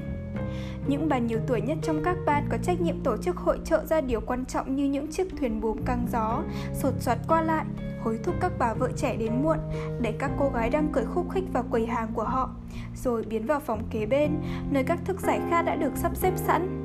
Cô Pitty thở hổn hển theo sát họ. Nhạc sĩ leo lên sàn, người nào người nấy ra đến bóng, miệng tươi cười, nhưng mồ hôi đã bắt đầu dịn ra trên các gò má no tròn. Họ so dây vĩ cầm, đưa đẩy cây cung như muốn báo trước vai trò quan trọng của mình. Lã Levi, giả ích của Meriwether, đã từng điều khiển các dàn nhạc trong mỗi lần tổ chức hội trợ. Dạ vũ hay hôn lễ từ ngày Atlanta còn mang tên Marthasville. Nhịp cây cung của ông để báo hiệu Ngoài một số các bà có bổn phận trông nom hội trợ, những người dự lễ còn thưa thớt nhưng tất cả đều quay nhìn ông. Rồi thì vĩ cầm, đại hồ cầm, phong cầm, banjo và phách trỗi lên bản Lorena với một tiết điệu chậm, quá chậm để khiêu vũ. Khiêu vũ chỉ bắt đầu khi các quầy đã hết hàng. Scarlett nghe tim đập mau hơn vì nàng vừa nghe điệu luân vũ du dương. Tháng năm chậm chậm trôi qua, Lorena, tuyết lại rơi trên thảm cỏ. Mặt trời đã trách bóng rồi, Lorena. 123, 123, nghiêng qua. 3, quay, 23 Đúng là một bản luân vũ tuyệt trần. Nàng đưa nhẹ hai tay về trước Nhắm mắt lại và lắc lư theo nhịp nhạc buồn. Có một cái gì trong tình khúc bi thảm và tình yêu đã mất của Lorena Đã hòa hợp với những cảm xúc của nàng Khiến nàng nghẹn ngào rồi dường như bị khúc luân vũ lôi quấn tiếng ồn ào đã vang lên từ con đường ngập ánh trăng rồi tiếng vó ngựa tiếng bánh xe tiếng cười vang trong bầu không khí ấm áp êm dịu tiếng cãi cọ gây gổ của bọn da đen dành chỗ để ngựa trên các thang lầu đã đầy dẫy những tiếng cười vui vẻ, giọng trong phút của các thiếu nữ pha lẫn giọng trầm trầm của các chàng trai, những tiếng gọi, chào hỏi vui vẻ của các cô gái nhận ra bạn bè chỉ mới chia tay với họ lúc xế trưa. Đột nhiên, gian đại sảnh bừng sống dậy với các cô gái bập bềnh trong những bộ áo rực rỡ như cánh bướm, lớp lót trong hé lộ ra bên dưới, những bờ vai trần tròn trịa và trắng muốt, những bộ ngực nhỏ nhắn hẳn lên những đường nét mập mờ dưới lớp đăng ten, khăn choàng ren cầm trên tay, những chiếc quạt phe phẩy, quạt sơn dầu, bằng lông công hay lông thiên nga, Lủng lẳng ở cán là những nơ nhỏ bằng nhung. Mấy cô gái tóc đen mướt bới lên thành búi thật nặng, Đến nỗi đầu họ phải ngả ra sau với vẻ kiêu hãnh ngạo mạn các thiếu nữ với những lọn tóc vàng óng chung quanh cổ và những đôi hoa tai viền vàng đu đưa đăng tên, lụa, kim tuyến và nơ, tất cả đều là những món hàng vượt phong tỏa, tất cả đều quý giá hơn và hãnh diện hơn khi được mang vì lý do đó. Những thứ đó càng được phô trương bao nhiêu thì càng làm cho người ta thêm tự đắc, coi như một bằng chứng lăng mạ cuộc phong tỏa của quân nhanh kỳ. Không phải tất cả những bông hoa trong thành phố đều được dâng hết cho các lãnh tụ miền Nam, bởi vì những nụ nhỏ nhất, thơm nhất đã được các cô gái dành lại làm đồ trang sức. Hồng trung hoa dắt ở mang tai, lài và hồng kết thành vòng bao quanh suối tóc. Một số hoa khác được giấu dưới khăn choàng cổ bằng sa tanh. Đó là những đóa hoa trước lúc tàn đêm sẽ được dúi vào túi ngực của những bộ quân phục xám để làm kỷ vật. Trong đám đông, đâu đâu cũng thấy các bộ quân phục. Những người mặc quân phục đó, Scarlett quen biết hết. Có người nàng gặp trong bệnh viện, trên hè phố hay ở thao trường. Toàn là những bộ quân phục rực rỡ, kiêu hãnh với hàng nút chiếu ngời và sang trói với các đường viền cấp bực vàng ở cổ áo và cổ tay. Những sọc quần vàng, xanh hay đỏ để phân biệt binh chủng càng làm cho màu xám của bộ đồ nổi bật lên khăn quàng tím thẫm và vàng ánh phất phơ, gươm người sáng chạm đách cách vào những ống giày và đinh thúc ngựa kêu leng keng. Toàn là những người đẹp trai Scarlett nghĩ thầm và nức lòng hãnh diện trong khi những người đàn ông đó kêu gọi, chào hỏi bạn bè hoặc nghiêng mình hôn tay các bà đứng tuổi. Tất cả đều hãy còn quá trẻ mặc dù đã để dâu mép vàng hoe hoặc dâu cằm đen sậm hoặc nâu nâu. Tất cả đều đẹp trai, dũng cảm với những cánh tay được treo lên vì bị thương và những cái đầu quần băng trắng nõn làm nổi rõ màu da mặt sạm nắng. Một vài người vẫn còn chống nạm và các cô gái đã hãnh diện làm sao khi chiều mến dìu họ đi từng bước một. Giữa các bộ quân phục đó có một người quần áo quá rực rỡ, đó là một quân nhân thuộc đoàn quân Louisiana. Anh ta đứng tách rời đám đông trông chẳng khác gì một loài chim lạ miền nhiệt đới. Cánh tay bị thương được treo lên bằng một tấm lụa đen, quần xanh ống rộng viền nẹp trắng, gệt màu kem và áo trận đỏ trói bó sát người. Sắc phục trói trang lòe loẹt của anh ta làm phai mờ màu áo của các thiếu nữ. Trông anh ta nhăn nhó không khác khỉ, và đó là ý trung nhân của Mabel Merriweather, tên là Rene Picard. Có lẽ cả bệnh viện đều có mặt ở đây, ít ra là những kẻ còn đi nổi, những quân nhân nghỉ phép hoặc dưỡng bệnh. Ngoài ra còn có các viên chức hỏa xa, biêu cục và các toán vận lương từ Atlanta cho tới Macon. Thế là các bà đã mãn nguyện quá rồi, bệnh viện sẽ quên được khối tiền đêm nay. Ngoài đường bỗng có tiếng trống rộn rã, tiếng nhịp bước đều, tiếng hoan hô của những người đánh xe. Kế đó, kèn trỗi lên và một khẩu lệnh oang oang cho đội ngũ tan hàng. Trong chốc lát, cả một đơn vị vệ binh địa phương và dân quân với đồng phục sặc sỡ sầm sập đổ lên các thang lầu hẹp và tràn vào những căn phòng, kẻ nghiêng mình chào, người bắt tay. Một số các cậu trai trong đội vệ binh thích ra trận tự hứa là sẽ có mặt tại Virginia cũng vào ngày này năm tới nếu chiến tranh chưa kết thúc một số các cụ dâu bạc trắng, mong ước mình được trẻ hơn. Kiều hãnh nhịp bước trong bộ quân phục để nhớ tới mấy đứa con trai đang vinh quang chiến đấu cho xứ sở. Trong toán dân quân có một số người trung niên hoặc lớn hơn đôi chút, lại cũng có một đám còn trong hạn tuổi đầu quân. Nhưng dường như họ không mấy hăng say như những người trưởng thượng của họ. Họ vừa xuất hiện là đã có tiếng sầm xì bàn tán về chuyện họ vẫn chưa chịu theo đoàn quân của tướng ly làm thế nào để tất cả đều có thể tìm ra chỗ đứng? Mới vài phút trước gian phòng hãy còn quá rộng. Nhưng bây giờ thì đã đầy nghẹt người giữa không khí oi bức và hương vị những đêm hè.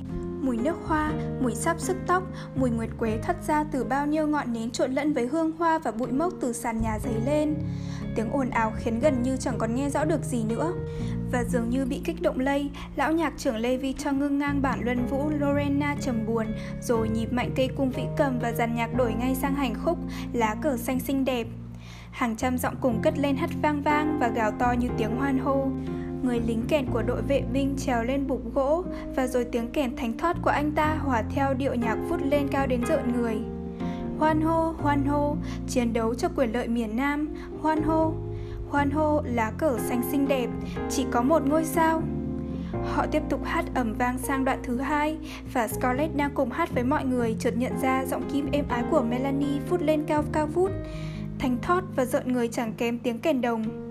Quay lại, nàng thấy Melanie đang nhắm mắt, chắp hai tay trước ngực, nước mắt giản ruộng. Lúc bản nhạc chấm dứt, Melanie nhìn Scarlett với ánh mắt khác thường, rồi cười xin lỗi và rút khăn tay lau nước mắt. Nàng kể tai của em dâu. Chị sung sướng quá và cũng quá kiêu hãnh về những chiến sĩ của mình đến nỗi không thể dằn khóc được. Có một cái gì gần như cuồng tín ngời chiều trong ánh mắt khiến chỉ trong phút chốc, khuôn mặt quá tầm thường của nàng như sáng rực lên và trở nên xinh đẹp lạ thường dáng vẻ khác thường đó cũng lổ lộ trên mặt của tất cả các phụ nữ khi bản nhạc vừa chấm dứt Nước mắt kiêu hãnh tuôn trên các gò má hồng hồng hoặc nhăn nheo, nụ cười trên môi, lửa bốc cháy trong ánh mắt, trong khi họ quay nhìn những người thân yêu. Thiếu nữ nhìn tình nhân, mẹ nhìn con, vợ nhìn chồng.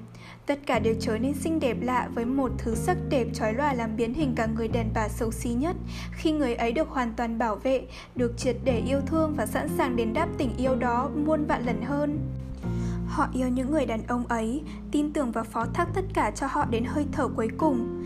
Làm sao tai họa có thể xảy đến với họ khi giữa họ và bọn Yankee đã có một lớp người dũng mãnh mặc đồ xám, bảo vệ họ từ thuở khai thiên lập địa đến nay đã có được người đàn ông nào anh hùng, dũng cảm, trang nhã và khả ai đến thế chưa? Một chính nghĩa công bằng và hợp lẽ đến thế chưa? Một chính nghĩa công bằng, hợp lẽ nhất của họ còn mang tới gì khác hơn là một sự toàn thắng. Đó là cái chính nghĩa mà họ thương yêu, cũng tương đương như thương yêu những người đàn ông ấy. Một chính nghĩa mà họ đã phụng sự với hai tay và với một tấm lòng. Một chính nghĩa mà họ luôn nhắc nhở, luôn nghĩ đến. Một chính nghĩa có thể làm cho họ chấp nhận sự hy sinh những người đàn ông của họ. Và nếu cần, sẽ chịu tang một cách kiêu dũng giống như sự kiêu dũng của những người đàn ông kia khi nêu cao lá cờ trên trận mạc đây là lúc họ thành tâm và hãnh diện nhất. Đây cũng là lúc liên bang miền Nam đang tiến tới chiến thắng trong tầm tay. Những chiến công của bức tường đá Jackson ở trận Valley và sự thảm hại của quân Yankee trong trận chiến 7 ngày chung quanh Richmond càng chứng tỏ rõ ràng hơn nữa. Còn gì khác hơn được nữa đối với những lãnh tụ như hai tướng quân Lee và Jackson. Chỉ cần một chiến thắng nữa là quân Yankee sẽ quỳ gối xuống van lại hòa bình và những người đàn ông thân yêu ấy sẽ trở về và được tiếp đón bởi những nụ hôn cùng tiếng reo vui. Một chiến thắng nữa thôi là chiến tranh kết thúc. Dĩ nhiên là trong gia đình sẽ có một vài ghế trống, những đứa bé không hề biết mặt cha và sẽ có nhiều nấm mồ vô danh khắp các thung lũng Virginia và các triển núi tịch mịch ở Tennessee. Nhưng đó có phải là cái giá đắt cho một chính nghĩa không? Tơ lụa cho phụ nữ, trà và đường khan hiếm, nhưng chẳng ai cần quan tâm.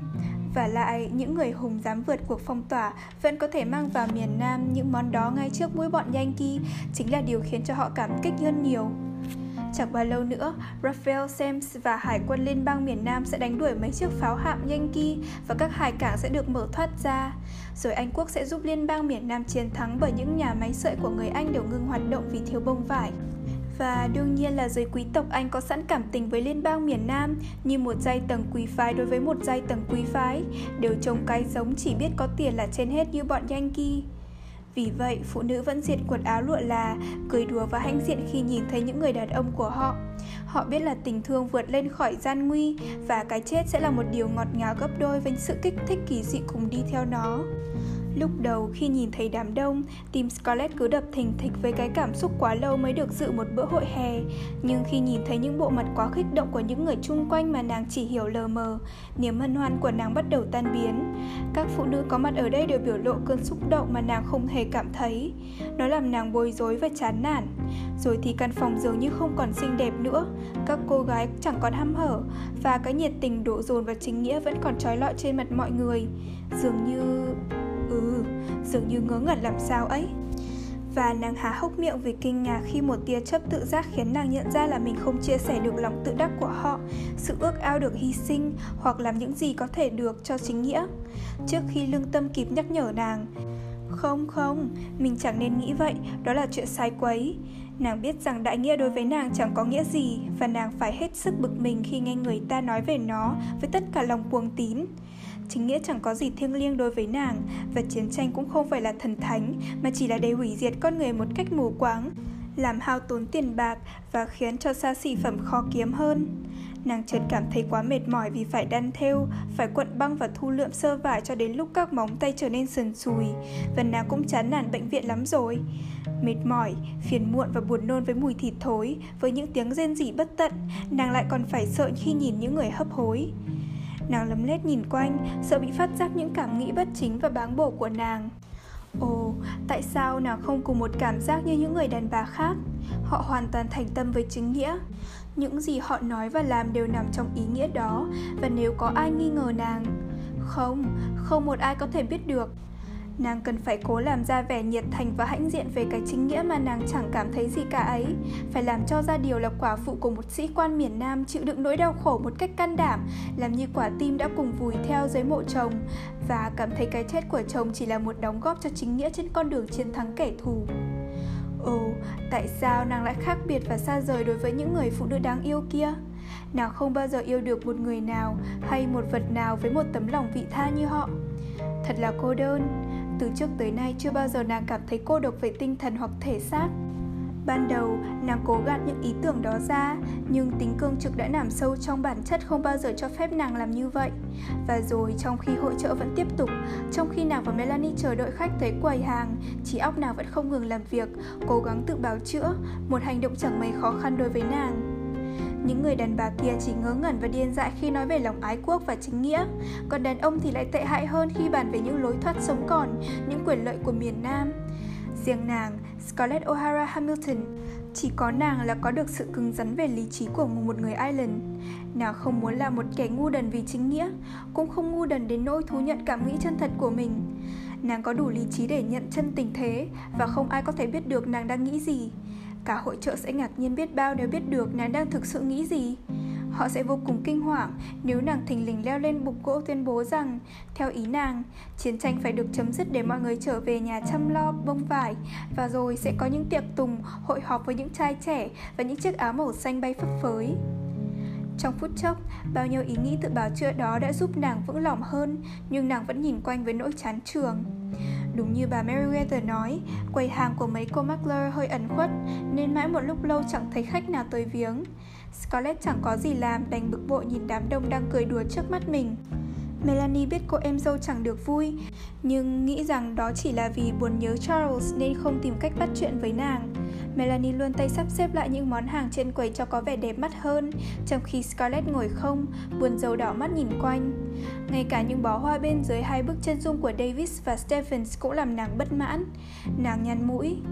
Trông như là bàn thờ, cái lối trình bày của họ cho hai ông đó cứ làm cho mình nghĩ tới họ là Đức Chúa Cha và Đức Chúa Con. Rồi giật mình lo sợ vì sự vỡ lẽ của mình Nàng hấp tấp toan làm dấu thánh giá để tạ tội Nhưng gượng lại kịp Nàng biện luận với lương tâm Đúng vậy, mọi người cứ coi họ là thần thánh Trong khi sự thật họ vẫn chỉ là con người Mà còn xấu xí nữa là đằng khác Thật vậy, ông Stephens không làm sao sửa lại nhân dạng của ông được vì đã tật nguyền suốt đời. Còn ông Davis, nàng nhìn lên khuôn mặt kiêu hãnh như làm bằng đá ngũ sắc. Chính tròm dâu dê của ông làm nàng khó chịu nhất. Đàn ông thì hoặc cạo nhãn dâu, hoặc chỉ có thể để dâu mép, hoặc nữa là để chọn bộ dâu.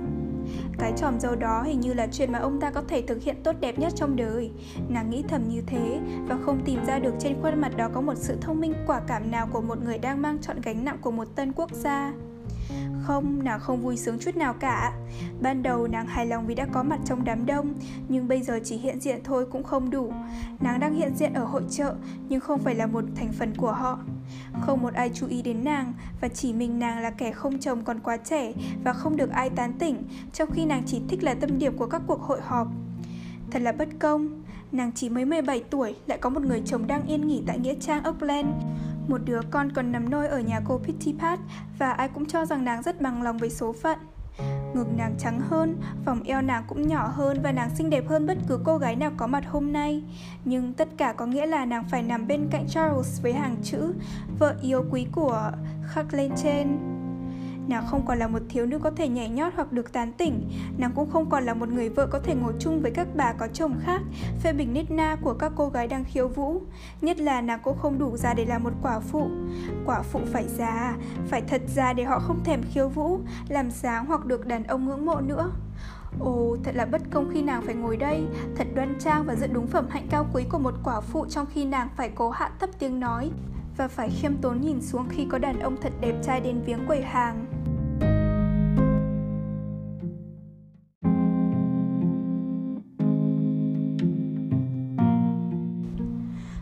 Các thiếu nữ ở Atlanta đều có người tán tỉnh, ngay cả những cô xấu xí nhất cũng ra vẻ như là giai nhân. Và, ồ, càng tệ hại hơn nữa là chúng ăn mặc thật hết sức dễ thương. Trong khi đó, nàng ngồi đây như một con quạ trong lớp vải đen phủ từ cổ tay, rồi gái nút lên tận cằm. Không một bóng dáng đăng tên hay kim tuyến, không một món trang sức nào ngoài cây châm bằng mã não của Ellen và cứ phải nhìn những cô gái gầy như que củi khoác tay các thanh niên đẹp trai. Tất cả chỉ vì Charles Hamilton đã bị bệnh đầu mùa. Anh ta lại chẳng chịu chết trong vinh quang ngoài chiến trận để nàng còn có thể hãnh diện khoe khoang. Scarlett bực tức chống khuỷu tay lên quầy hàng nhìn đám đông, bất chấp những lời khuyên lặp đi lặp lại hàng ngàn lần của Mami là làm như thế củi trỏ sẽ nhăn nheo và xấu xí. Dù nó có sâu đến mấy đi nữa cũng mặc, nàng còn có dịp nào để phô trương đâu. Nàng khao khát ngắm những chiếc áo dài bồng bềnh lướt qua, những chiếc áo lụa màu vàng màu bơ với những vòng hoa và nụ hồng cài lên, những chiếc áo sa tanh hồng với 18 vòng đăng ten kết viền bằng nhung đen, những chiếc áo vải mỏng màu xanh, dài khoảng 10 thước với một suối đăng ten, những bộ ngực để hở, những nụ hoa thật khêu gợi. Mabel Merriweather khoác tay anh chàng ở đội UF tới quầy hàng bên cạnh. Cô ta mặc áo bằng sa mỏng màu xanh, rộng đến nỗi làm cho vòng eo nàng thu nhỏ lại đến gần như chẳng có. Chiếc áo còn được kết đăng tên màu kem Chantilly do chuyến tàu vượt phong quả sau cùng từ Charleston mang tới. Và Maybell phô trương nó một cách sức sược như là chính cô ta chứ không phải thuyền trưởng Butler đã vượt được hàng rào biển đem về. Vừa ghen tức vừa giận dữ, Scarlett nghĩ mình sẽ trông đẹp biết bao trong chiếc áo đó. Cái eo của nó trông như bụng con bò. Màu xanh đó mới đúng là màu của mình. Nó sẽ làm cho mắt mình trông có vẻ Tại sao mấy con tóc hoay cứ cố mặc màu này? Da nó xanh như là miếng phô mai cũ. Nhưng mình còn có được mặc màu đó nữa đâu Dù là sau khi đã mãn tang. Và ngay cả khi mình tai giá Mình cứ bị bắt buộc phải mặc màu xám Màu nâu hoặc màu tía. Thật là ghê tởm. Trong khoảnh khắc, nàng nhận thấy tất cả các khía cạnh của sự bất công. Sao thời kỳ vui chơi, thời mặc quần áo đẹp, thời khiêu vũ lại ngắn ngủi đến thế? Chỉ có vài năm, vài năm vỏn vẹn, rồi là phải có chồng và chỉ được mặc những chiếc áo màu u ám, rồi sinh con để tàn phá những đường cong, ngồi trong xó giữa các cuộc khiêu vũ với những thiếu phụ khác, và chỉ lộ diện khi khiêu vũ với chồng hoặc với những ông già để cứ bị dẫm lên chân. Nếu không làm như vậy, các thiếu phụ khác sẽ sầm xì đàm tiếu và danh giá sẽ nát tan rồi cả gia đình bị nhục nhã lây. Thật là vô cùng uổng công khi phải để cả một đời thanh xuân vào việc học hỏi cách quyến rũ đàn ông, cách mê hoặc họ rồi chỉ được sử dụng những kiến thức đó trong vòng 1 hoặc 2 năm. Nhớ đến đường lối huấn luyện của Alan và Mami, nàng nhận ra nó thật toàn vẹn và hoàn hảo vì nó luôn luôn đem lại thành công. Trước mặt các bà cụ, những người con gái phải tỏ ra dịu dàng, ngây thơ và đầu óc giản dị chừng nào hay chừng đấy, vì các bà thường tinh mắt và canh chừng các cô như một con mèo sẵn sàng vồ lấy những sự sơ suất trong lời nói hay ánh mắt. Với các ông già, người con gái phải nhanh nhẹn, bạo dạn và phải làm dáng một chút để cho những ông lão ngớ ngẩn đó thỏa mãn tự ái phần nào. Như thế các ông cảm thấy hăng hái và trẻ lại, họ sẽ véo vào má cô gái rồi tuyên bố rằng cô là một đứa danh mãnh. Và dĩ nhiên, cô gái phải luôn luôn đỏ mặt lên vì thẹn trong những trường hợp đó. Nếu không, họ sẽ thích thú véo cô ta nhiều hơn nữa rồi đi nói với các con trai của họ rằng con nhỏ đó lẳng lơ. Đối với các thiếu nữ và thiếu phụ, cần phải ngọt như đường và ôm hôn họ mỗi lần gặp gỡ, dù có phải gặp nhau 10 lần một ngày cũng vậy. Rồi sau đó vòng tay qua hông họ và để cho họ ôm lại, mặc dù có ghét họ đến bao nhiêu cũng thế. Phải cứ tán thưởng bừa chiếc áo dài hay khen ngợi những đứa con của họ, rồi chọc ghẹo những cậu con trai đang theo đuổi họ, hoặc ca tụng các ông chồng họ, rồi cười một cách khiêm tốn và nhìn nhận rằng mình chẳng được duyên dáng bao nhiêu nếu so với họ. Và quan trọng hơn tất cả là không bao giờ được nói rằng mình đang thật sự nghĩ khác hơn những gì họ nói. Phải xa lánh chồng của những người khác cho dù đã có thời họ là một trong những ý trung nhân đã bị mình loại bỏ hoặc là những kẻ đáng được mình chú ý. Nếu mình quá niềm nở với những ông chồng trẻ đó, vợ họ sẽ bán giao là mình lẳng lơ và danh giá của mình sẽ bị tổn thương, chẳng còn một cậu con trai nào muốn theo tán tỉnh nữa nhưng với những trai trẻ độc thân Ồ, đó là cả một vấn đề khác hẳn. Mình có thể mỉm cười với họ và khi họ muốn tìm hiểu xem tại sao mình cười, mình từ chối nói rõ lý do rồi cười ầm lên khiến cho họ cứ phải loanh quanh mãi bên mình để tìm cho ra. Mình có thể hứa hẹn đủ điều bằng khóe mắt khiến cho họ phải tìm cách hầu chuyện riêng với mình. Và khi hai người đã ra tới một chỗ vắng, mình phải tỏ ra bị xâm phạm phẩm hạnh hoặc giận dữ lên khi họ muốn hôn mình. Mình phải làm thế nào cho họ xin lỗi về cử chỉ vô lễ đó, rồi ngọt ngào tha thứ ngay khiến họ cứ luẩn quẩn bên mình để cố thử hôn thêm lần thứ hai. Đôi khi chứ không được thường lắm, mình cứ để họ hôn. Ellen và Mami không hề dạy nàng điều đó, nhưng nàng biết chắc là làm như thế rất có hiệu quả. Rồi mình sụt sùi khóc và tự trách là đã quá ngu dại khiến cho họ không còn kính nể mình nữa tự nhiên là họ sẽ lau nước mắt cho mình và thông thường là kèm theo lời hứa vẫn quý mến mình như trước và kể đến là Ồ, còn biết bao nhiêu mánh khóe khác nữa mà nàng đã thuộc lòng khi cần phải đối phó với những thanh niên chưa vợ, chẳng hạn như liếc mắt đưa tình. Vừa mỉm cười vừa che quạt uốn éo cho váy đu đưa, nước mắt, tiếng cười và những lời tăng bốc và thái độ cảm tình. Nhưng hơi ôi, tất cả những mưu mẹo luôn luôn hữu hiệu đó lại chẳng mảy may làm xúc động được Ashley. Không, dường như không đúng lắm khi phải phí công học hỏi tất cả những mánh khóe chỉ để đem áp dụng trong một thời gian ngắn ngủi rồi đem vứt bỏ đi mãi mãi. Tuyệt vời biết bao nếu mình chẳng lấy chồng, tiếp tục sinh tươi trong những chiếc áo xanh và mãi được nhiều anh chàng đẹp trai theo tán tỉnh. Nhưng nếu thời gian đó kéo dài quá lâu, mình sẽ trở thành một thứ gái già như India Wikes và mọi người sẽ bày tỏ sự thương hại với cái lối tự phụ bỉ ổi của họ. Không, dù sao có chồng vẫn tốt hơn để còn giữ được lòng tự trọng, cho dù không bao giờ còn được vui chơi nữa. Trời, cuộc sống là cả một sự hỗn tạp Sao mình lại ngu đần để lấy Charles Trong số bao nhiêu kẻ khác Rồi để kể như cuộc đời chấm dứt ngay từ năm 16 tuổi những phút mơ màng trong chán trường và giận tức của Scarlett bỗng bị cắt ngang khi đám đông bị đẩy lùi sát vào tường và các bà cẩn thận khép váy vào để vừa tránh chỗ, vừa giữ cho khỏi hở hang. Scarlett nhắn gót lên để nhìn trong khi viên đại úy chỉ huy đội dân quân trèo lên bục gỗ dành cho ban nhạc.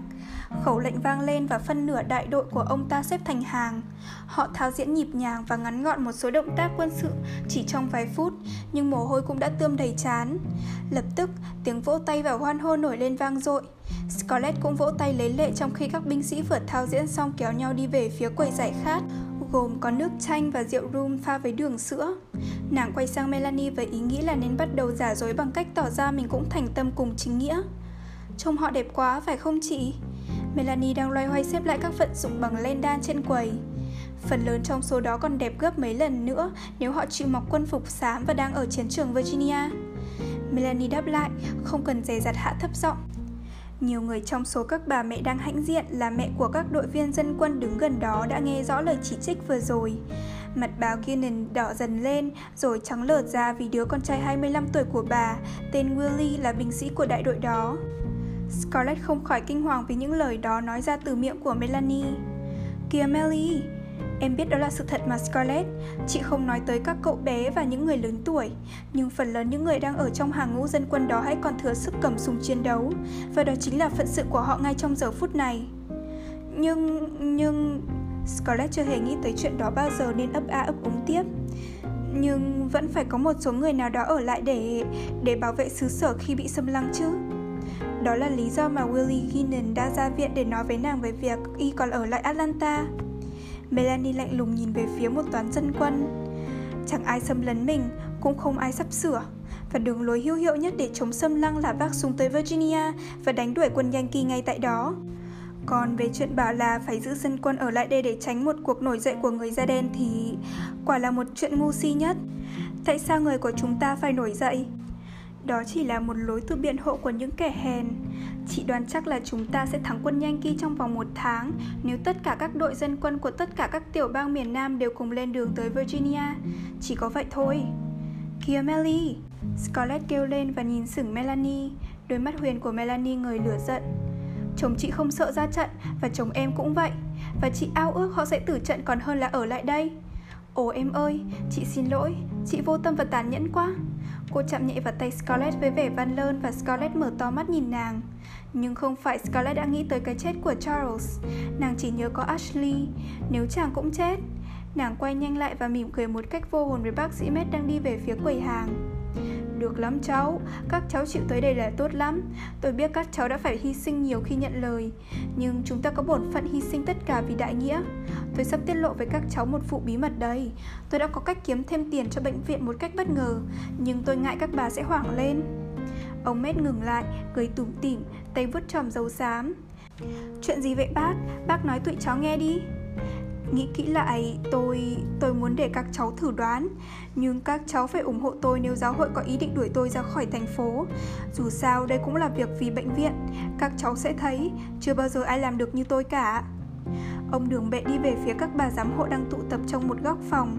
Và giữa lúc hai chị em đang nhìn nhau định bàn tán về chuyện bí mật đó, Thì hai ông già bước lại quầy lớn tiếng hỏi mua một mớ đăng tên. Dù sao cũng có mấy ông già đến còn hơn là chẳng có ma nào.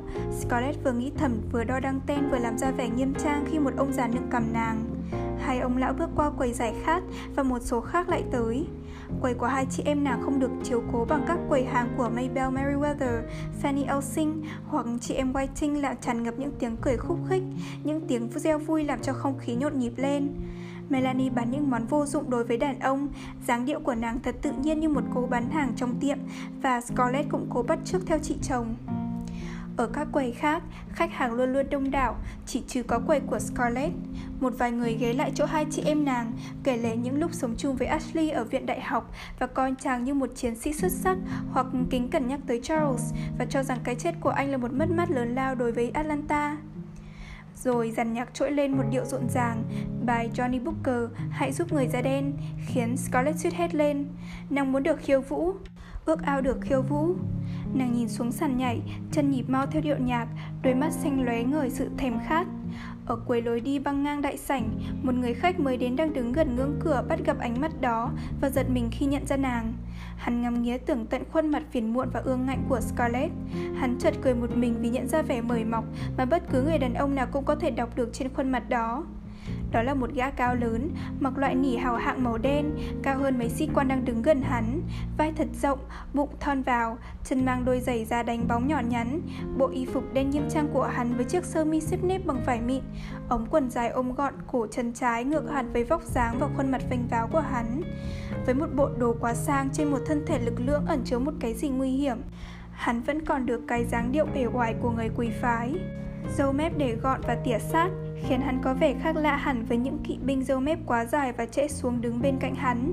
Có lẽ và đúng thế, hắn là một kẻ có nhiều dục vọng và thích hưởng thụ bất chấp những lời phê phán. Điệu bộ hoàn toàn tự tin và sức sực của hắn với đôi mắt tinh quái liều lĩnh khi nhìn xoắn lấy Scarlett đã khiến nàng linh cảm được cái nhìn đó. Nàng quay lại nhìn hắn, Nàng chợt nghe như đâu đó có một hồi chuông báo thức reo vang Nhưng ngay trong lúc đó Nàng không tài nào nhớ được hắn là ai Tuy nhiên, hắn chính là người đàn ông đầu tiên từ nhiều tháng nay đã chú ý đến nàng. Thế là nàng ban cho hắn một nụ cười tươi. Nàng hơi nghiêng mình để đáp lại cái chào của hắn, rồi thì hắn đứng thẳng lên đi về phía nàng với dáng điệu uyển chuyển hiếm có của người da đỏ. Và Scarlett bỗng đưa tay lên bụng miệng vì kinh hãi. Nàng đã nhớ ra hắn là ai.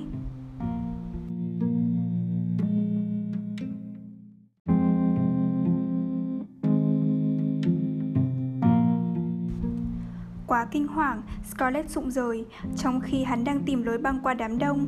Không chần chừ, nàng hấp tấp quay người lại, tìm lối chạy vào phòng giải khát, nhưng váy nàng bỗng vướng phải một cây đinh trên quầy. Nàng giật mạnh ra làm rách áo, nhưng hắn cũng đã tiến sát tới một bên rồi. Xin vô phép, hắn vừa nói vừa quỳ xuống gỡ chỗ áo bị vướng. Tôi không mấy hy vọng là cô nhận ra tôi, cô Scarlett O'Hara. Giọng nói của hắn êm dịu một cách lạ kỳ, đúng cái giọng uốn nắn của người quý tộc, trong ấm và hơi kéo dài của người Charleston. Nàng ngước nhìn hắn như cầu khẩn, mặt đỏ tía lên với sự xấu hổ đã bị hắn chứng kiến trong lần gặp gỡ ở thư viện Ashley. Và tia mắt nàng chạm phải một đôi mắt đen lay láy mà nàng chưa từng thấy. Ánh mắt đó đang long lanh thích thú một cách tàn nhẫn. Trong hàng muôn triệu người trên thế giới này, sao nàng lại phải gặp con người gây tởm này? Con người đã chứng kiến chuyện bí mật giữa nàng và Ashley, một chuyện vẫn còn là ác mộng đối với nàng. Con người bì ổi đã phá hoại tiết hạnh nhiều cô gái và đã bị giới quý tộc loại ra. Con người hèn hạ đã dám quả quyết rằng nàng không phải là một thiếu nữ quý phái.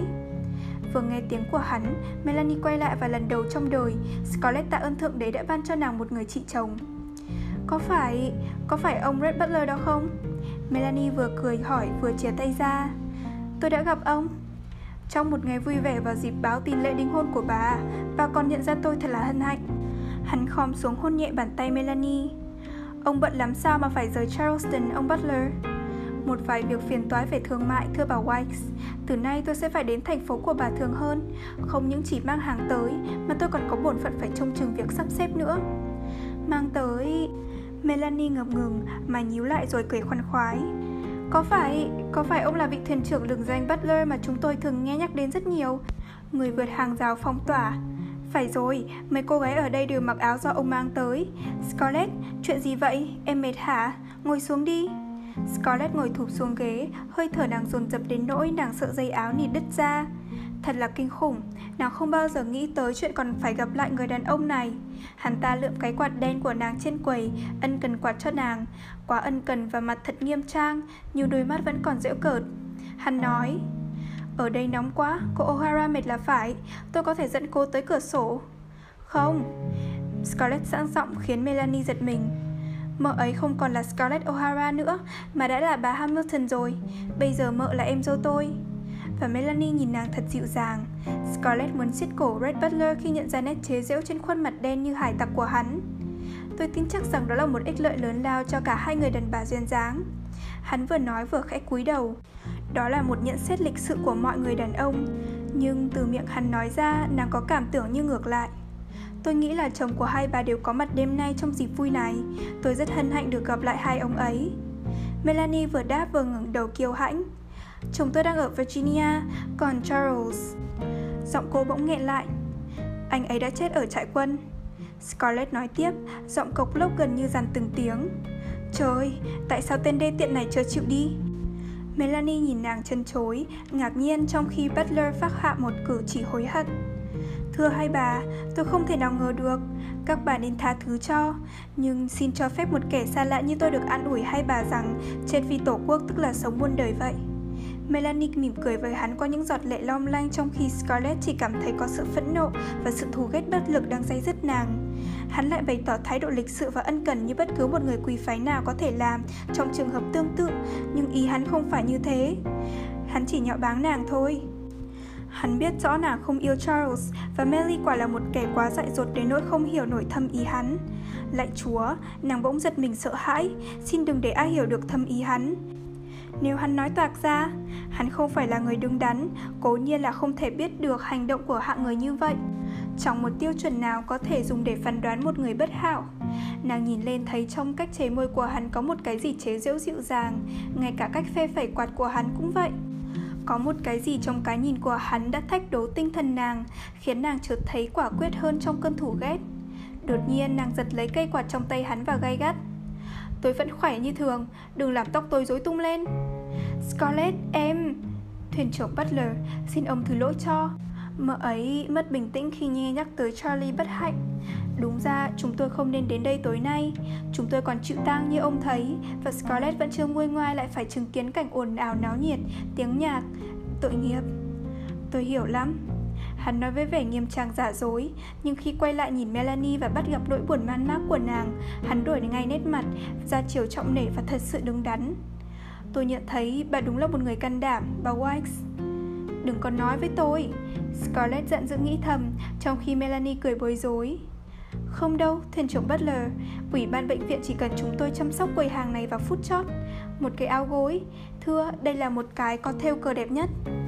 Melanie quay lại với ba người kỵ binh vừa tới quầy. Nàng tiếp tục nghĩ là thuyền trưởng Butler quá tử tế nhưng rồi lo ngại cho tấm sa che giữa cô và cái ống nhổ đặt trước quầy bởi vì những kỵ binh này phun nước thuốc lá màu hổ phách không được chính xác như khi họ bắn súng nên nàng quên phát thuyền trưởng Butler, Scarlett và chỉ còn nhớ có mấy cái ống nhổ trong khi khách hàng tới đông thêm. Scarlett yên lòng ngồi trên chiếc ghế đầu phê phể quạt, không dám nhìn lên, chỉ cầu mong cho tên thuyền trưởng Butler sớm trở về sàn tàu của hắn. Chồng bà mất lâu chưa? Ồ, khá lâu, gần một năm. Phải bảo là một thế kỷ mới đúng.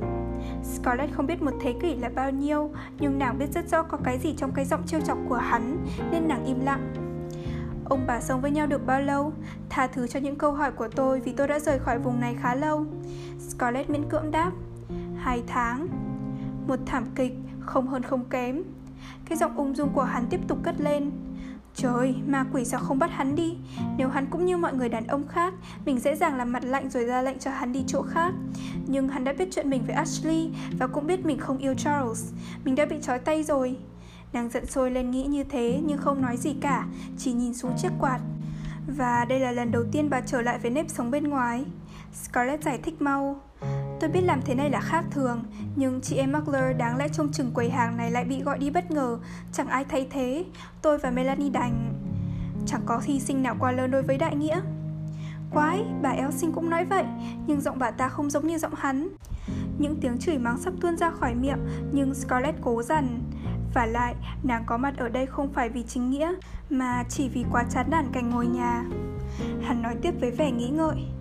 Tôi vẫn thường nghĩ tới cái lối chịu tang ở đây Nó giam hãm đàn bà trong lớp nhiễu tang cho tới chết Và ngăn cấm mọi sở thích tự nhiên của họ Thật là dã man như tục lệ Suti bên Ấn Độ Sati hả? Hắn phá lên cười làm Scarlett đỏ mặt vì sự rốt nát của mình Nàng không thích những kẻ khác sử dụng ngôn ngữ nàng không hiểu Bên Ấn, khi người chồng chết, thi hài được hỏa táng thay vì chôn cất Và người vợ bị bắt buộc lên giàn hỏa để chết theo chồng Kinh khủng quá, sao họ làm vậy? Không có cảnh sát ngăn cản à? Dĩ nhiên là không, một người vợ không chịu chết thiêu theo chồng sẽ bị loại ra ngoài xã hội. Những bà vợ ấn khác cho rằng người đàn bà đó không hành động như một người có giáo dục. Cũng giống như những người bà ngồi trong góc phòng kia sẽ xôn xao lên nếu đêm nay bà mặc một chiếc áo đỏ và khiêu vũ. Riêng tôi, tôi cho rằng tục lệ Suthi còn nhân đạo hơn cái tập tục duyên dáng của miền Nam chúng ta là chôn sống các quá phụ. Ông dám bảo tôi là bị chôn sống, Vậy mà phụ nữ vẫn cố bám víu vào những cái xiềng xích đang trói họ.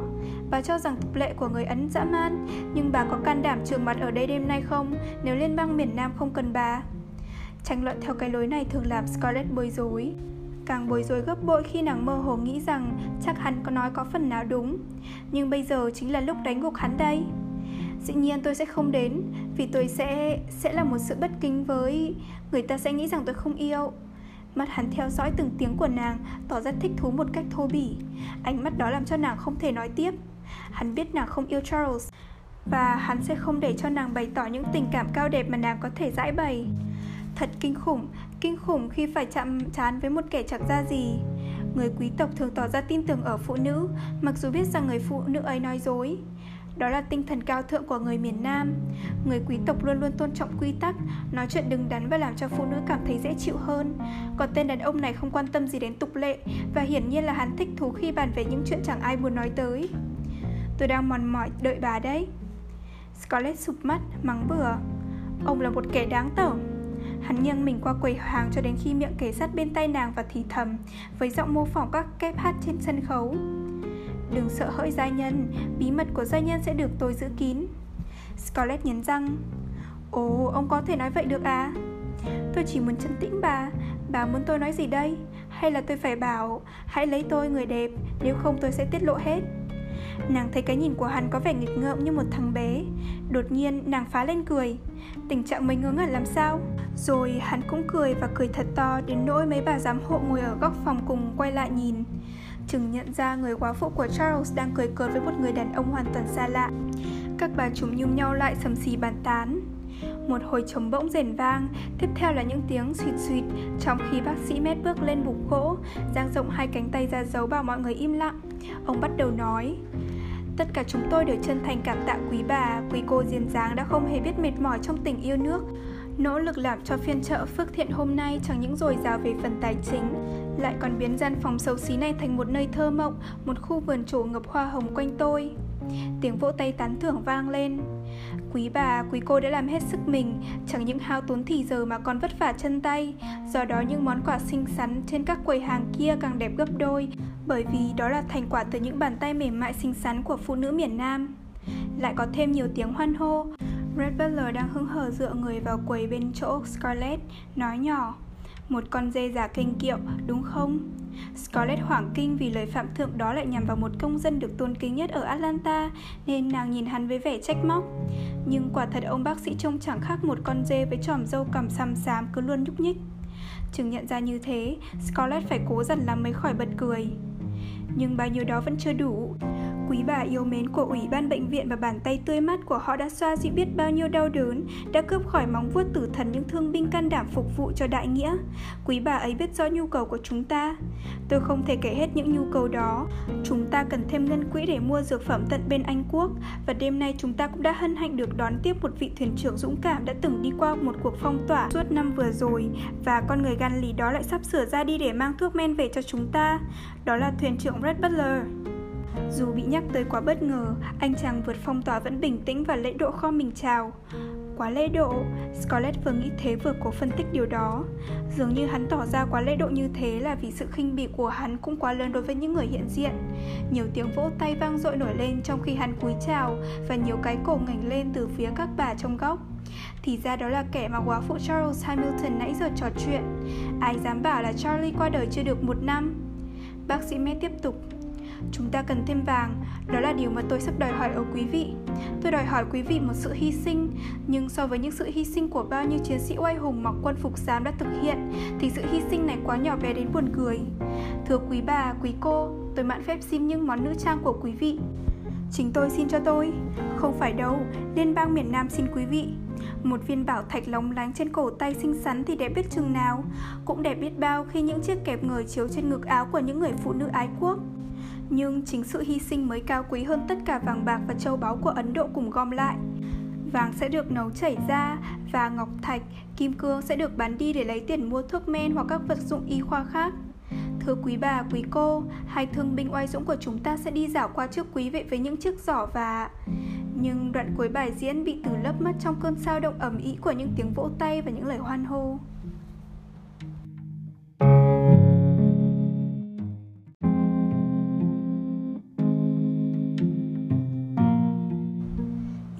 Tiên của Scarlett là vui mừng vì còn đang mặc tang phục nên không mang theo đôi bông tai quý giá của nàng. Chiếc dây chuyền bằng vàng của bà ngoại nàng cho và đôi xuyến cũng bằng vàng cùng chiếc châm bằng thạch lựu ngọc.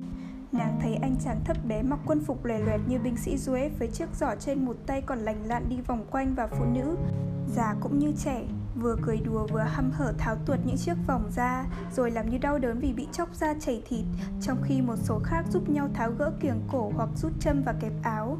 Những tiếng lanh canh không ngớt vang lên nho nhỏ khi các món nữ trang chạm vào nhau xen với tiếng gọi. Khoan khoan chờ một chút tháo được rồi đây. Maribel Merriweather hì hục tháo đôi vòng đang đeo, một chiếc ở trên và một chiếc giấy khử tay. Fanny Elsin kêu lớn, mẹ cho phép nghe trong khi bận lo gỡ viên chân châu nạm trên một khối vàng đang cài ở tóc. Đó là vật gia bảo của cô ta. Cứ mỗi một món nữ trang ném vào giỏ là một chàng pháo tay và một loạt hoan hô. Anh chàng thấp bé hay nhăn nhó đang tiến về phía quầy Scarlett, chiếc giỏ đã nặng trĩu. Lúc anh ta đi qua, Red Butler ném vào giỏ cái hộp đựng thuốc lá bằng vàng với dáng điệu thờ ơ khi anh ta tới trước mặt Scarlett, nàng vừa lắc đầu vừa xoay tay cho là mình chẳng có gì cả. Là người duy nhất giữa đám đông không có gì tặng thì thật khó coi, và nàng bỗng để ý tới chiếc nhẫn vàng ngày cưới. Trong giây phút bàng hoàng đó, nàng cố hình dung lại khuôn mặt Charles lúc anh ta đeo nhẫn cho nàng. Nhưng hình ảnh Charles đã nhạt nhòa, nhạt nhòa bởi vì nàng đang bực dọc với chính mình là không muốn nhớ nhưng vẫn cứ nhớ. Charles chính là nguyên nhân cắt đứt cuộc sống vui tươi của nàng và biến nàng thành một phụ nữ già. Đột nhiên, nàng vẫn mạnh chiếc nhẫn để tháo ra nhưng nó vẫn dính chặt. Anh chàng Dave thấp bé dần đi tới chỗ Melanie. Scarlett gọi lớn. Khoan đã, tôi có món này. Chiếc nhẫn rời ra và trong khi toan lượng nó vào chiếc giỏ lạc quyên đã đầy áp dây chuyền, đồng hồ, cà rá, kẹp áo và vòng xuyến, nàng bỗng thấy ánh mắt Red Butler. Miệng hắn đang cười mỉa mai. Nàng ném phát chiếc nhẫn vào giỏ, điệu bộ khiêu khích. Ô, em của chị, Melanie kêu lên nho nhỏ và nắm lấy tay nàng, mắt sáng ngời vì yêu thương và hãnh diện. Em của chị quả thật can đảm, xin vui lòng đợi một chút, Trung úy Picard, tôi có món này. Rồi Melanie cầm cúi tháo chiếc nhẫn cưới của mình ra. Chiếc nhẫn mà Scarlett biết rõ là chưa bao giờ rời khỏi ngón tay người chị chồng từ khi Ashley đeo vào đó. Chẳng một ai ngoài Scarlett hiểu được là chiếc nhẫn ấy vô giá đối với Melanie tới mức độ nào. Tháo xong chiếc nhẫn, Melanie siết chặt nó trong lòng bàn tay một lúc Rồi nhẹ nhàng đặt lên trên những món nữ trang kia Cả hai thiếu phụ cùng đứng nhìn anh chàng Duy bước dần về phía nhóm các bà ngồi ở góc phòng Scarlett vinh mặt lên, còn Melanie thì đầy cảm xúc nhưng không khóc. Thái độ của hai người không thoát khỏi cái nhìn của gã đàn ông bên cạnh họ. Nếu em không có đủ can đảm làm chuyện đó, chắc chị cũng không luôn. Melanie vừa nói vừa quàng tay ôm cô em dâu. Scarlett muốn vùng ra và hét lớn. Quái đản chưa? Như Gerald vẫn thường gầm lên khi tức giận. Nhưng nàng lại bắt gặp ánh mắt của Red Butler nên đành cười cái cú. Cái lối Melanie cứ ngộ nhận những hành động của nàng thật là phiền toái. Nhưng thà cứ như thế còn hơn là để bà chị chồng biết ra sự thật. Red Butler xen vào, giọng dịu dàng. Cử chỉ đó mới đẹp làm sao? Chính vì những hy sinh như sự hy sinh của các bà Mới tăng thêm được lòng dũng cảm của những chàng trai mặc quân phục xám. Scarlett lại muốn xì vào hắn thật thậm tệ, Nhưng đành phải cố dằn lại. Cứ mỗi lời hắn nói đều ẩn chứa một sự nhạo báng. Nàng ghét hắn ghê gớm, Thế mà hắn cứ đứng đó, Dựa người uể oải và quầy hàng. Nhưng có một cái gì kích thích từ người hắn thoát ra, Một cái gì ấm áp, Đầy sinh khí và hấp lực. Toàn thể dòng máu Ireland trong người nàng đồng loạt nổi dậy, Đương đầu với đôi mắt đen lay láy của hắn. Nàng quyết định ra tay triệt hạ cái thói canh kiệu đó. Hắn đã biết chuyện bí mật của nàng nên thắng thế vượt bực như vậy, nàng cần phải thay đổi chiến thuật để đẩy hắn vào một vị trí bất lợi trước đã. Nàng phải cố dằn nỗi xung động để đừng nói thẳng mình đang nghĩ gì về hắn. Đường mật bao giờ cũng bắt được ruồi hơn là giấm, Như Mami đã nói, Và nàng sắp sửa bắt giữ và chế ngự con ruồi này Để không còn bao giờ bị nó đe dọa nữa. Nàng đáp bằng một giọng ngọt ngào, Hoàn toàn làm như không nhận thấy sự châm biếm của hắn. Cảm ơn ông. Một lời khen từ miệng của một người lừng danh như thuyền trưởng Butler thật là đáng giá. Hắn ngửa đầu ra và cười ầm lên. Đối với Scarlett đang giận sôi, Tiếng cười của hắn nghe như tiếng kêu ăng ẳng của loài chó, Mặt nàng lại đỏ dần lên. Hắn hạ thấp giọng chỉ vừa đủ một mình Scarlett nghe ra giữa sự ồn ào. Sao cô không nói thẳng ra? Tại sao cô không bảo tôi là một thằng đều cáng Và tôi phải đi ra chỗ khác ngay? Nếu không thì cô sẽ cho một trong những chàng trai dũng cảm mặc quân phục xám kia lôi cổ tôi ra. Scarlett lại sắp sửa ứng đối thẳng thừng, Nhưng cố thu hết can đảm chỉ để nói nhẹ nhàng. Kìa, thuyền trưởng Butler, ông nói gì lạ vậy?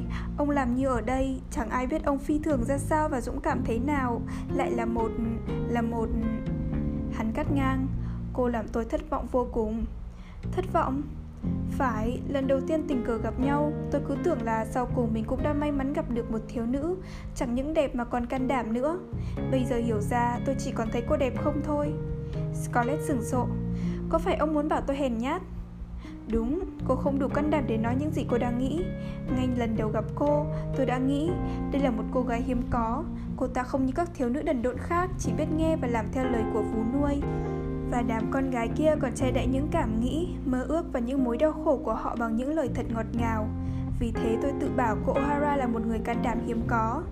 Cô ta hiểu rõ những gì cô ta muốn Và không bao giờ che đậy ý nghĩ của mình Hay ném mấy cái bình. Scarlett giận dữ. Ồ được rồi, tôi sẽ nói cho ông nghe những gì tôi đang nghĩ. Nếu ông là người có chút ít giáo dục thì ông chẳng đến đây và nói chuyện với tôi. Tôi không bao giờ muốn nhìn thấy ông nữa, nhưng ông không đứng đắn mà chỉ là một tên vô lại. Ông đừng tưởng nhờ mấy chiếc tàu mục nát nhỏ xíu có thể qua mặt được bọn Yankee là ông có quyền trưởng mặt tại đây để nhạo báng những người anh hùng và tất cả những người phụ nữ hy sinh cho đại nghĩa. Hắn nhe răng cười. Thôi thôi, cô bắt đầu khá rồi đó vì đã dám nói những gì cô nghĩ. Nhưng đừng có bắt đầu nói với tôi về vấn đề chính nghĩa. Chán lắm rồi và tôi tin chắc là cô cũng chán như tôi. Làm sao ông... Scarlett ngập ngừng, mất cả bình tĩnh. Nhưng sau đó cô chấn tĩnh lại. Nàng giận sôi lên vì đã để rơi vào bẫy của hắn. Hắn nói Tôi đứng ở ngưỡng cửa quan sát cô trước khi cô thấy tôi. Đồng thời tôi cũng quan sát các cô gái khác. Gương mặt của tất cả bọn họ đều như đúc từ một khuôn. Còn cô thì không. Thật dễ hiểu là cô nghĩ tới chuyện gì. Cô không quan tâm tới việc bán hàng Và chắc chắn là cô cũng không nghĩ đến chuyện chính nghĩa Hoặc nhà thương. Trên mặt cô, người ta thấy rõ sự thèm khát được khiêu vũ Được vui chơi nhưng không thể làm được. Vì vậy mà cô tức. Nói thật đi, tôi nhận xét có đúng không?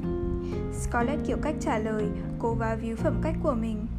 Tôi không còn gì để nói với ông, thuyền trưởng Butler. Ông đừng quá kiêu căng tự cho là người hùng vượt phong tỏa để có quyền nhục mạ đàn bà. Người hùng vượt phong tỏa, cô có đùa không? Hãy cho tôi thêm một ít thời giờ quý báu của cô trước khi ném tôi ra ngoài. Tôi không muốn một người yêu nước kiểu diễm như cô lại có thể ngộ nhận về sự đóng góp của tôi và chính nghĩa của liên bang miền Nam. Tôi không muốn nghe những chuyện khoác lác của ông. Đối với tôi, cuộc phong tỏa chỉ là một dịch vụ thương mại và nhờ nó mà tôi đã kiếm ra tiền. Khi nào nó không còn giúp ích cho tôi để kiếm ra tiền nữa, tôi rời bỏ ngay. Cô nghĩ sao? Tôi nghĩ rằng ông là một tên vô lại vụ lợi như bọn Yankee. Hắn lại nhếch răng cười. Đúng, tụi Yankee đã giúp tôi kiếm khá nhiều tiền. Có gì đâu, tháng rồi tôi có thuyền tới thẳng hải cảng New York và lấy hàng ở đó. Scarlett kêu lên, hồi hộp và thích thú. Hả, họ không nã trái pháo vào dầu ông sao? Cô ngây thơ quá, họ bắn tôi để làm gì? Thiếu gì những người cực lực ủng hộ miền Bắc nhưng vẫn không ngại kiếm tiền bằng cách bán hàng cho liên bang miền Nam? Tôi chở tàu vào thẳng New York. Mua hàng tại các thương hội của tụi Yankee, Dĩ nhiên là theo kiểu chợ đen và quay về. Lúc nào nhận thấy hơi nguy hiểm tôi lại đi nó sâu. Ở đó cũng có những công dân miền Bắc của một loại bán cho tôi thuốc súng, Đạn trái phá và quần áo đẹp. Vậy là tiện đi hơn Anh Quốc. Nhiều lúc khó ghé vào Charleston hay Wilmington, Nhưng vàng thì luôn luôn qua lọt những chỗ khó khăn một cách không ngờ. Ồ, tôi đã biết bọn Yankee đê tiện như thế nào rồi, nhưng tôi không ngờ. Sao lại trách bọn Yankee kiếm sống một cách lương thiện nhờ việc bán hàng ra ngoài miền Bắc của chúng? Cả thế kỷ nữa cũng chẳng có gì xảy ra. Họ biết đương nhiên liên bang miền Nam sẽ bị đè bẹp, thì tại sao họ lại không chịu thủ lợi trên đó? Đè bẹp ừ, chúng ta? Dĩ nhiên. Ông làm ơn đi chỗ khác, hay là tôi kêu xe về nhà để thoát khỏi ông? Hắn lại cười thích thú. Đúng là một cô gái có máu phiến loạn. Hắn cúi chào và đi nơi khác, để lại Scarlett với lồng ngực căng phồng vì quá giận. Trong nàng bừng lên nỗi thất vọng mà nàng không phân tích nổi, sự thất vọng của một đứa bé nhìn thấy ảo tưởng bị sụp đổ. Tại sao hắn lại dám đội uy danh của những người vượt phong tỏa? Và tại sao hắn lại dám nói miền Nam sẽ bị đè bẹp? Hắn đáng bị xử bắn vì nói vậy, bị bắn như một tên phản nghịch. Nàng dạo bước nhìn quanh, tất cả đều tin tưởng vào chiến thắng, đều can đảm, đều thành tâm. Nàng chợt cảm thấy có một chút giá lạnh trong tim bị đè bẹp. Những người đang có mặt ở đây, không bao giờ. Chỉ nghĩ tới chuyện đó không thôi cũng đủ là bất chính. Melanie quay lại hỏi scarlett sau khi các khách hàng đi khỏi. Hai người thì thầm gì vậy? Chị cứ thấy bà Meriwether nhìn em chằm chặp nãy giờ. Em biết là họ sẽ nói gì về em chứ? Ồ, em không chịu nổi hắn. Một tên phũ phu mất dạy. Còn bà già Meriwether, Kệ bà ấy đi. Tôi đã quá chán kiểu làm như một con ngu chỉ để vừa lòng bà ấy thôi. Melanie hốt hoảng. Kìa Scarlett Suýt, bác sĩ Matt lại sắp nói gì nữa kìa Đám đông bất ồn ào khi bác sĩ Matt cất giọng Trước tiên, ông ngỏ lời cảm ơn các bà đã sốt sáng quyên tặng nữ trang và bây giờ thưa quý bà, quý ông, tôi sắp dành cho quý vị một sự ngạc nhiên. Sự thay đổi có thể là một số quý vị không thích, nhưng tôi xin nhắc quý vị rằng tất cả đều vì bệnh viện và cho sự chăm sóc của những chàng trai yêu quý của chúng ta đang điều trị ở đó. Mọi người đều ngẩng cổ chờ đợi, cố gắng tưởng tượng chuyện mà bác sĩ nghiêm trang kia có thể làm cho họ ngạc nhiên hay bất bình. Cuộc khiêu vũ sẽ bắt đầu với một điệu Scotland, sau đó là một điệu luân vũ, điệu polka, điệu Scottish và điệu mazurka. Tôi biết quý vị sẽ ganh đua nhau về điệu Scotland và... Ông bác sĩ lau chán và ném một cái nhìn kỳ dị về phía góc phòng, nơi vợ ông đang ngồi giữa các bà giám hộ. Thưa quý ngài, nếu quý ngài muốn được khiêu vũ với một bà nào mà quý ngài đã chọn lựa, quý ngài sẽ phải đấu giá. Tôi sẽ là người dạo giá và số tiền thu được sẽ hoàn toàn dành cho bệnh viện. Các chiếc quạt đang phe phẩy bỗng ngừng ngay và tiếng xì xào nổi lên. Góc phòng dành cho các bà giám hộ thật là huyên náo. Bà Met muốn ủng hộ chồng trong một việc làm mà bà thật tình chẳng vừa ý chút nào nên rất bối rối. Bà Elsing, Meriwether và Wetting mặt đã đỏ gay vì tức tối. Nhưng đột nhiên, đội vệ binh gieo hò tán thành và tiếp theo là các binh sĩ khác. Các thiếu nữ vỗ tay và nhảy cỡn lên. Em có thấy là giống giống như một cuộc giảo giá bán nô lệ không? Melanie hỏi nhỏ Scarlett trong khi mắt nàng nhìn đăm đăm vào lão bác sĩ mà từ trước tới nay nàng vẫn cho là hoàn thiện. Scarlett không trả lời, mắt long lanh và tim xe lại vì đau xót. Phải chi nàng không phải là quả phụ Phải chi nàng vẫn còn là Scarlett O'Hara Nàng đứng trên sân nhảy kia với chiếc áo màu xanh vỏ táo với những cánh nơ bằng nhung xanh thẫm phất phới trên ngực và nụ nguyệt hạ hương cải trên tóc, nàng sẽ được mở đầu cuộc khiêu vũ. Phải, đúng vậy, sẽ có hàng chục đàn ông tranh giá với nhau để giành nàng và sẽ trả rất nhiều tiền cho ông bác sĩ. Ồ, phải chịu ngồi đây như một phụ nữ ế khách nhìn Fanny hay Maybell mở đầu cuộc khiêu vũ như là hoa hậu của Atlanta. Bỗng nhiên, giọng Crowley của anh chàng nhỏ thó thuộc đội Zueb át hết những tiếng ồn ào. Chú thích, giọng Crowley là giọng đặc biệt vừa lai Pháp vừa lai Tây Ban Nha lẫn da đen. Tôi xin phép trả 20 đô la cho cô Maybell Merriweather. Maybell mặt đỏ gay vì e thẹn, vùi đầu vào vai Fanny và cả hai cô gái vừa vùi đầu vào nhau vừa cười khúc khích, trong khi những người khác tiếp tục gọi những tên mới, lại thêm một số tiền. Bác sĩ Med lại bắt đầu cười tươi, không quan tâm những lời thì thào chỉ trích của các bà trong ủy ban bệnh viện. Lúc nãy bà Meriwether quả quyết lớn tiếng rằng con gái bà sẽ không bao giờ dự vào một cuộc đấu giá phục thiện như vậy. Nhưng khi tên của Maybell được gọi lên nhiều lần và khoản tiền đã tới 75 đô la, sự phản kháng của bà bắt đầu lung lay. Scarlett chống khuỷu tay lên quầy hàng và gần như lóa mắt vì những tiếng cười giòn tan của đám đông đang nhấp nhô trên sàn nhảy, tay đầy nhóc giấy bạc liên bang miền Nam. Bây giờ tất cả đều sắp được khiêu vũ, trừ nàng và mấy bà già. Bây giờ ai cũng thỏa thích, chỉ trừ nàng. Nàng thấy Red Butler đã đứng ngay bên cạnh ông bác sĩ và trước khi nàng kịp thay đổi sắc mặt, hắn đã thấy nàng, môi hắn trễ xuống, chân mày vảnh lên. Nàng hất mặt tới, quay mặt đi nhưng đột ngột nàng nghe tên mình được gọi to. Gọi bằng một giọng Charleston không thể nào lầm lẫn được và lấn át hẳn bao nhiêu tên khác. Bà Charles Hamilton, 150 đô la, tiền vàng. Đám đông cùng kêu lên vì cái tên người lẫn món tiền. Scarlett sửng sốt đến cứng người. Nàng vẫn còn ngồi chống tay vào cằm Mắt mở rộng vì kinh dị. Mọi người đều quay nhìn nàng. Nàng thấy Red Butler. Chắc chắn là ông ta biết nàng có đang chịu tang chồng Không thể ra sàn nhảy được. Nàng lại thấy vai của Red run nhẹ một cách bất chấp. Ông bác sĩ hỏi Một người đẹp nào khác chăng? Red trả lời một cách rõ ràng Mắt hắn hững hờ quét qua đám đông. Không, bà Hamilton.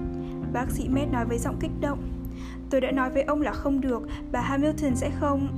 Scarlett nghe có tiếng trả lời mà ngay phút đầu tiên nàng cũng không nhận ra là chính giọng của mình. Được, tôi chấp nhận.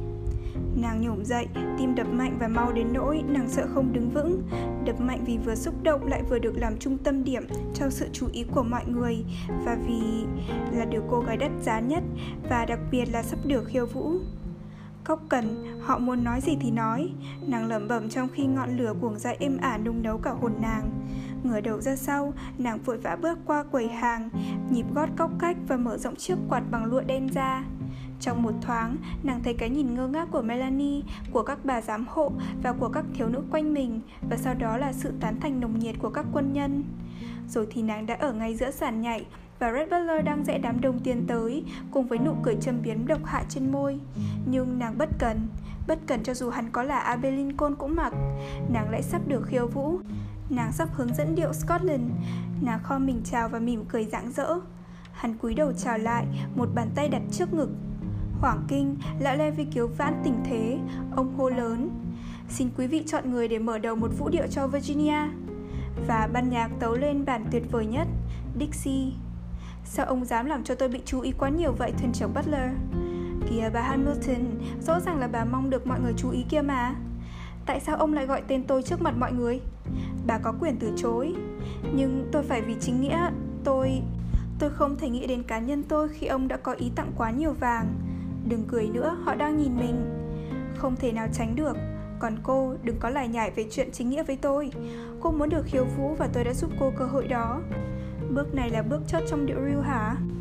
Phải, tôi muốn nghỉ để được ngồi Sao? Tôi đã dẫm lên chân cô à?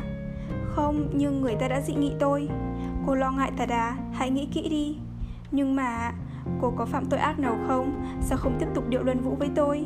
Nhưng mà nếu mẹ tôi Cô mà vẫn còn níu áo mẹ, phải không? Ông độc ác lắm, nhất là với cái lối châm biếm Đức Hạnh Đức Hạnh là cái quái gì?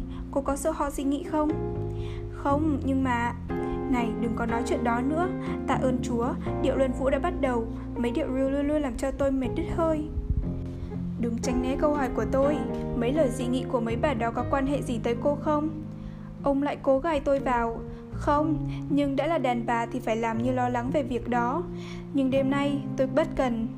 Hoan hô, vậy bây giờ cô đã bắt đầu nghĩ đến mình thay vì cho kẻ khác nghĩ dùm. Đó là bước khởi đầu của sự khôn ngoan. Ồ, nhưng mà khi nào cô bị dị nghị như chính tôi đã bị, cô sẽ ý thức rằng đó là chuyện nhỏ nhặt. Đây này, chẳng một gia đình nào ở Charleston thừa nhận tôi. Dù cho tôi có góp phần vào chủ nghĩa thần thánh và công bình của chúng ta, tôi vẫn bị coi như bỏ đi. Kinh khủng quá. Có gì đâu, cho tới khi đã mất danh giá, cô cũng không bao giờ ý thức được thế nào là một gánh nặng và thế nào là tự do thật sự. Ông chỉ nói toàn chuyện ô nhục. Ô nhục và có thật, chỉ cần đủ can đảm, hoặc có tiền, cô sẽ làm được tất cả mà không cần phải giữ danh giá. Tiền không thể mua hết mọi thứ. Chắc là đã có người nào nói với cô câu này Một mình cô, cô không bao giờ nghĩ ra được những lời vô vị như vậy được Đâu, cô chỉ tôi xem nó không mua được cái gì Tôi không biết, nhưng nó không mua được hạnh phúc cũng như tình yêu Thường thường nó vẫn mua được Và dù không được đi nữa Nó cũng mua được những thứ đáng kể khác thay vào Ông có nhiều tiền lắm phải không, thuyền trưởng Butler? Đó là câu hỏi của một người mất dạy, thưa bà Hamilton. Tôi thật ngạc nhiên quá. Nhưng thật vậy, tôi có rất nhiều tiền. Từ một kẻ bị cho ra rìa, khi mới trưởng thành không có lấy một xu, tôi đã tự làm nên. Và chắc chắn là lần này tôi sẽ kiếm được cả triệu đô la nhờ vào cuộc phong tỏa. Ồ, làm gì được? Được chứ, phần lớn thiên hạ không ý thức được rằng người ta có thể kiếm được thật nhiều tiền nhờ vào sự sụp đổ của một nền văn minh, cũng như nhờ vào sự thành hình của nền văn minh nào đó. Ông muốn nói gì vậy? Gia đình cô, gia đình tôi và tất cả những người có mặt ở đây đến nay đã kiếm được tiền nhờ vào công cuộc biến đổi một vùng đất hoang đã trở thành một nơi văn minh. Đó là một công cuộc thành lập một đế quốc. Người ta kiếm được nhiều tiền trong công cuộc thành lập một đế quốc, nhưng người ta còn kiếm ra nhiều tiền hơn trong khi đế quốc bị sụp đổ. Ông nói đế quốc nào? Đế quốc mà chúng ta đang sống là miền Nam, là liên bang miền Nam, là đế quốc bông vải. Nó đang đổ vỡ ngay dưới chân chúng ta đây. Chỉ có những kẻ điên mới không biết và không chịu lợi dụng sự sụp đổ đó. Tôi đã tạo nên sự nghiệp nhờ sự sụp đổ này. Vậy là ông thật sự cho rằng chúng ta sẽ bị đánh bại? Đúng, tại sao lại phải trốn tránh sự thật? Thôi đi, cứ nói mãi chuyện đó chán lắm Ông không thể nói được những cái gì tốt đẹp hơn sao, thưa thuyền trưởng Butler Cô có thích nếu tôi nói mắt cô giống hai chậu cá vàng chứa đầy nước trong xanh và khi cá trồi lên mặt chậu như ngay lúc này, trông cô đẹp mê hồn. Không, tôi không thích được xem như vậy. Bản nhạc thật tuyệt diệu phải không? Ồ, tôi có thể quay mãi không biết mệt. Cô là một phụ nữ đẹp nhất mà tôi được ôm trong vòng tay. Thuyền trưởng Butler, ông đừng siết chặt quá, người ta đang nhìn mình. Nếu không có ai nhìn, cô có thấy khó chịu không? Thuyền trưởng Butler, ông đi quá trớn rồi. Không đâu, nhất là trong vòng tay có cô Bản gì đây? Mới hả? Đúng, tuyệt diệu quá Đó là bản mà chúng ta nhái theo bọn Yankee Tựa nhạc là gì? Khi trận chiến tàn khốc này chấm dứt Lời có hay không? Hát cho tôi nghe đi Anh yêu còn nhớ không? Lần gặp sau cùng đó Khi anh nói yêu em Rồi quỳ xuống bên chân Kiêu hùng đứng trước em Trong bộ quân phục xám Anh thể không phản bội cả đất nước và em khóc buồn hay quyến luyến thở dài hay rơi lệ vô nghĩa phải không anh? Khi chiến tranh tàn khốc và bi thảm qua đi em khẩn cầu thượng đế cho mình gặp lại nhau. Vừa hát nho nhỏ chọn bài xong scarlett giải thích Dĩ nhiên những tiếng quân phục xanh được đổi thành quân phục xám. Ồ, ông nhảy Vans thật tuyệt diệu, thuyền trưởng Butler Hầu hết những người cao lớn đều nhảy tôi. Trời ơi, luôn mấy năm rồi bây giờ mới được khiêu vũ lại chỉ mới có vài phút thôi, tôi sẽ mời cô một bản tiếp, bản tiếp nữa và... Không được đâu, tôi không nhảy tiếp tục được đâu. Làm vậy là không còn chút danh giá nào nữa cả. Dù sao thì danh giá của cô cũng tan nát hết rồi Có nhảy thêm một bản nữa thì đã sao? Có lẽ tôi sẽ dành cho các cậu khác một dịp may sau bản thứ năm hay thứ sáu Nhưng bản chót cô phải dành cho tôi. Cũng được, tôi biết mình điên rồi, nhưng cóc cần. Cóc cần, ai muốn nói gì thì nói. Tôi chán ngấy phải ngồi nhà Tôi sẽ nhảy và nhảy hoài. Cô có dám bỏ nhiễu tang không? Tôi ghét mổ tang lắm. Không, không bỏ tang được. Thuyền trưởng Butler, đừng ôm sát quá Tôi giận bây giờ. Lúc nổi giận, trông cô càng đẹp hơn. Tôi sẽ siết chặt hơn nữa. Này, cho tới khi nào cô thật sự giận lên mới thôi? Cô không biết là hôm ở 12 Oaks cô đẹp đến mức nào Lúc cô nổi khùng rồi ném mấy cái bình. Ồ van ông, ông không thể quên chuyện đó sao? Không, đó là một trong những kỷ niệm quý báu của đời tôi. Một người đẹp được giáo dục ở miền Nam Nhưng vẫn còn dòng máu Ireland lấn át. Cô đúng là người Ireland thật sự. Ồ, nhạc đã chấm dứt rồi kìa. Cô Pitty Pat đang đi tới. Chắc chắn là bà Meriwether đã mách lại. Trời ơi, mình ra chỗ cửa sổ đi. Đừng để cô ấy vô lấy tôi lúc này. Mặt cô trợn trừng lớn như hai cái đĩa kìa.